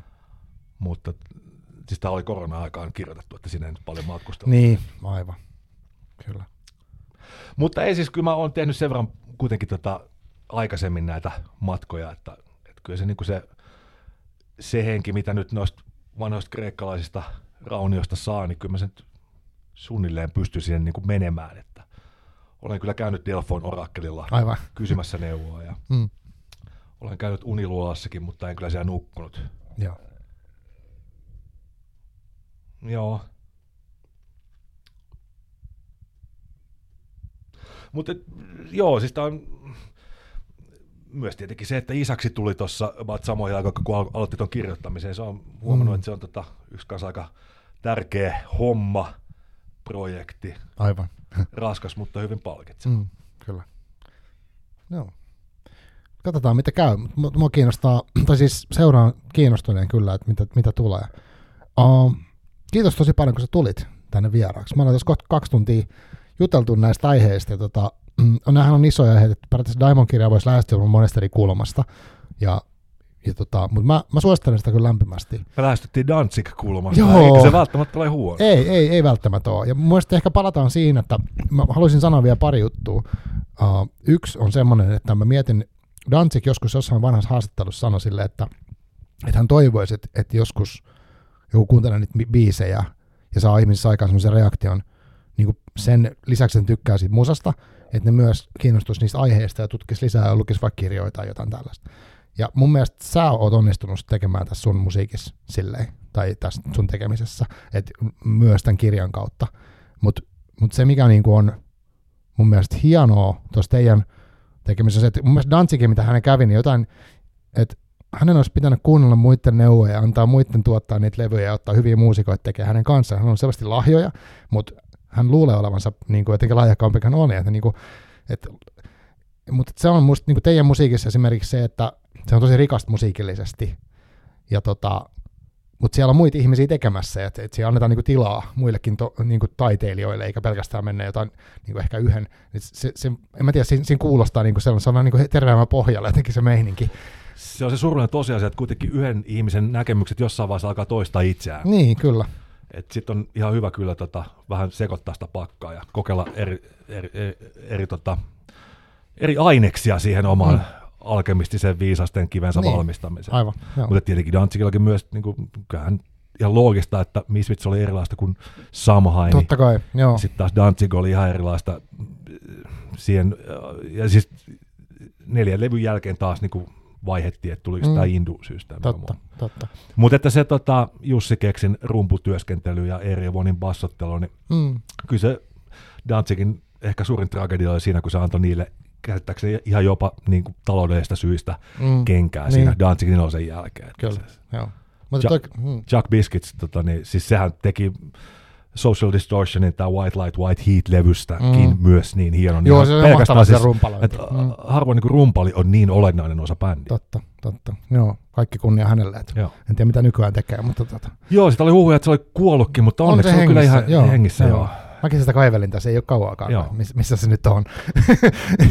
mutta joo, mutta se on tuossa mielenkiintoista tuossa niinku, tos, niinku luovuudessa, että, tai tämmöisessä, niinku, että et, et, et, niinku, muista lähteistä ammentaminen ja muiden ihmisten kanssa toimiminen on niinku hyvä juttu, että et ei, ei vaan se, että on niinku se oma visio, vaikka siis se on kiehtovaa tavallaan, että niin kuin säkin kerroit, että sä ikään kuin laulun sanoisi kirjoittamisessa jollain tavalla pyörit samojen teemojen äärellä, mutta jos sitten jää liikaa jumiin, niin se käy hyvä. Mutta sitten toinen tämmöinen, tämä on varmaan missä kuulet joka ikisessä haastattelussa, mä tästä yhdestä biisistä, mikä Babylon Horses, missä sanotaan sanat uh, Say You Love Satan. Yeah.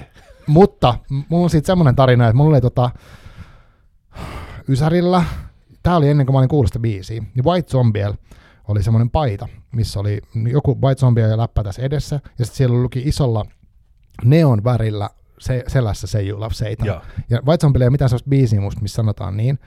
Eh, mä tiedän, mistä sen keksin, mutta mä, mä, mä niin ostin sen paidan ja hengailin siellä ympäriinsä niin joka paikassa.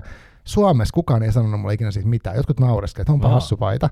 Mutta sitten mä kävin silloin, kun se paita vielä olemassa, on nyt siis tuhoutunut vuosien saatossa, mutta olin Amerikassa reissulla. Ja siellä joka paikassa joku sanoi, miten sä voit kävellä tuommoisen paidan kanssa. niin. Et siinä huomasi tavallaan se. Mutta mä haluaisin nyt sanoa tämän, että tämä niinku linkittyy tälle hassulla tavalla niin kuin, niihin Babylon yhden biisin lyrikoihin muottui siis tuossa mieleen taas sinänsä eri asia, mutta tota, Amerikassa ne suhtautuu näihin kuitenkin aika vakavasti vielä, mutta toisaalta myös ymmärtävästi, että muistan, me oltiin jossain Bible Belt-alueella syvässä etelässä, missä mm. oli just tyyppikään luki siis tota, auton takana jotain honky if you love Jesus. Joo. Ja tota, kattelee sitten meitä, että you some kind of a band or something. Joo. Sille, että, tota, joo, että mikäs, mikäs bändin nimi on? Että, The Babylon Horse. yeah. Oh, it's from the Bible. yes. yes. you, you, got that right. Yes. tota, kyllä se heti, heti tajus sillä, mm, aivan. missä mennään. Mutta joo, siis se, se tota, en kyllä muista, mistä se sitten lähti. Mm. Taisi olla itse asiassa joku semmoinen, joku dime, dime store paperi, paperback jostain, että siis olisiko tämä nyt ollut sitten joku johonkin taas surulliseen Satanic Panic aikaan liittyneeseen, mm. sitten johonkin teini surmaan oli liittynyt joku, että joku oli käskenyt sitten sanomaan jotain, niin kuin niin se lapsi tai jotain mm. muut vastaavaa. Niin kuin hyvin traagista. Kyllä. Mm. Siinä se, sehän meni se, biisi meni jokin leffaankin, joku Ricky Six-niminen elokuva, mikä ilmestyi. Okay. Mä en tiedä, kertoiko tästä samasta ajasta vai ei, mutta sitten mm. elokuvasta, kai se jossain elokuvajuhlilla pyöri, mutta mä en ole itse koskaan nähnyt sitä. Okei, okay. mielenkiintoista. Mutta se oli sitä aikaa, kun tota, tosiaan joku, joku sen siihen hoiti oikein, että se oli niin kuin siis niin, niin. No. hieno juttu, että meidän musa pääsee leffaan, mutta hmm. le, leffalle kävi vähän samalla, samalla tavalla kuin tällä meidän Amerikan vallotuksellekin. Aivan. Joo. Ei sitten hirveästi kuultu enää sen jälkeen. Hmm. Mutta joo, siis se tota, yhtä olennainen kuin sen kertosäkeen Say You Love Satan, sanat ovat se loppu, mitä tulee sen jälkeen Yeah Right. Mm, aivan. Että tota, sitä voi vähän miettiä. Kyllä, sitten. joo. Ja pitää sitä saatana rakastaa, jos se on se Lucifer ja valontuoja ja niin, Prometheus. Kyllä. Ja se tuota, taiteellinen, aktiivinen, eteenpäin menevä osa sinun sielussasi. Joo, Ja- William Blakella on hyvin siitä, siinä, niissä runoista, siis siinä Ulverin tulkinnassa, tai siis niiden siinä oli, että, että se saatana edustaa sitä Blakein mielestä aktiivista osaa ihmisyydessä ja Kyllä. semmoista niin energiaa eteenpäin menevää. Tässä nimenomaan se Lucifer, että se Joo, Satan on sitten semmoinen vähän niin kuin niin just. vanha, testali, vanha testamentillisempi. Niin, on se on se kiusaaja vai, joo, mut kyllä. Että tota, semmoinen mielenkiintoinen lahko kuin Process Church of the Final Judgment, niin se jakoi sen itse asiassa neljään tämän, että oli olemassa se tota, Aa, vanhatestamentillinen Jahve ja sitten saatana, mitkä olivat tavallaan niin kuin samanlaisia siinä nelikentässä siellä alhaalla. Ja sitten siellä Mm. ylhäällä oli sitten Lucifer ja Kristus, mitkä molemmat tavalla olivat tällaisia valontuojia. Mm. aivan. Tota, se oli tavallaan niin kuin silleen psykologis- psykologisesta, psykologisena typologiana hirveän toimiva. Joo, tämä on mielenkiintoista. Tietenkin mua siinä kultissa kiinnosti se apokalyptinen retoriikka kaikista e- enem, eniten, mutta tota, Joo. en tiedä, joitain ihmisiä tämmöiset asiat kiinnostaa, mutta tota, sieltä pohjalta kuitenkin löytyy paljon muutakin kuin jotain semmoista ankeeta Mm. 666 pentagrammeja. Joo, juttu. joo, joo, joo, siis se on, se on kuitenkin tylsempää. Että sit, kun on kuitenkin paljon rikasta perintöä, mitä ihmiset on miettinyt tuhansia vuosia jo, ja jotenkin se on kiehtovaa niin kuin tämänkin kirjan kautta, niin päästä sitten niin tutkailemaan niitä vähän, että aha, tämmöistäkin on ollut, tai mistä mä meidän. Mutta tämä on ollut antoisa, mulle antoisa keskustelu, toivottavasti sulla on ollut mukavaa myös. Kiitos. Ja tota, uh, kiitos kun tulit. Tämä oli mulle niinku iso kunnia jotenkin niinku merkittävä tilanne, koska mä oon kuitenkin katsonut sua niinku silleen, et, et, kaukaa tavallaan silleen ja näin. Mutta kiva tavata. Ja tota, onko sulla jotain loppu lausuntoa, mitä haluat vielä sanoa? Tai ainakin kerro, että mistä sun, mistä sun materiaalia löytää tai sun tulevia kirjo, kirjoituksia, sun tekemisiä. En, en ollut valmistellut mitään tällaisia kauniita loppusanoja, mutta tuohon äskeiseen, niin minä kiitän sinua siitä, että sinä olet nyt tarjonnut minulle tämän Danzig-yhteyden kautta portin tähän oikean kirjallisuuden maailmaan, Mm. koska olen huomannut, että sinulla on käynyt oikeita kirjailijoita vieraina.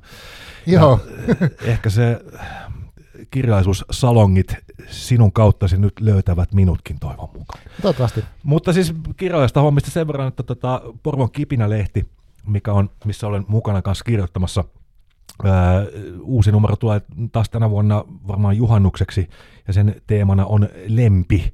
Okay. Edellisen numeron teema oli sota. Joo.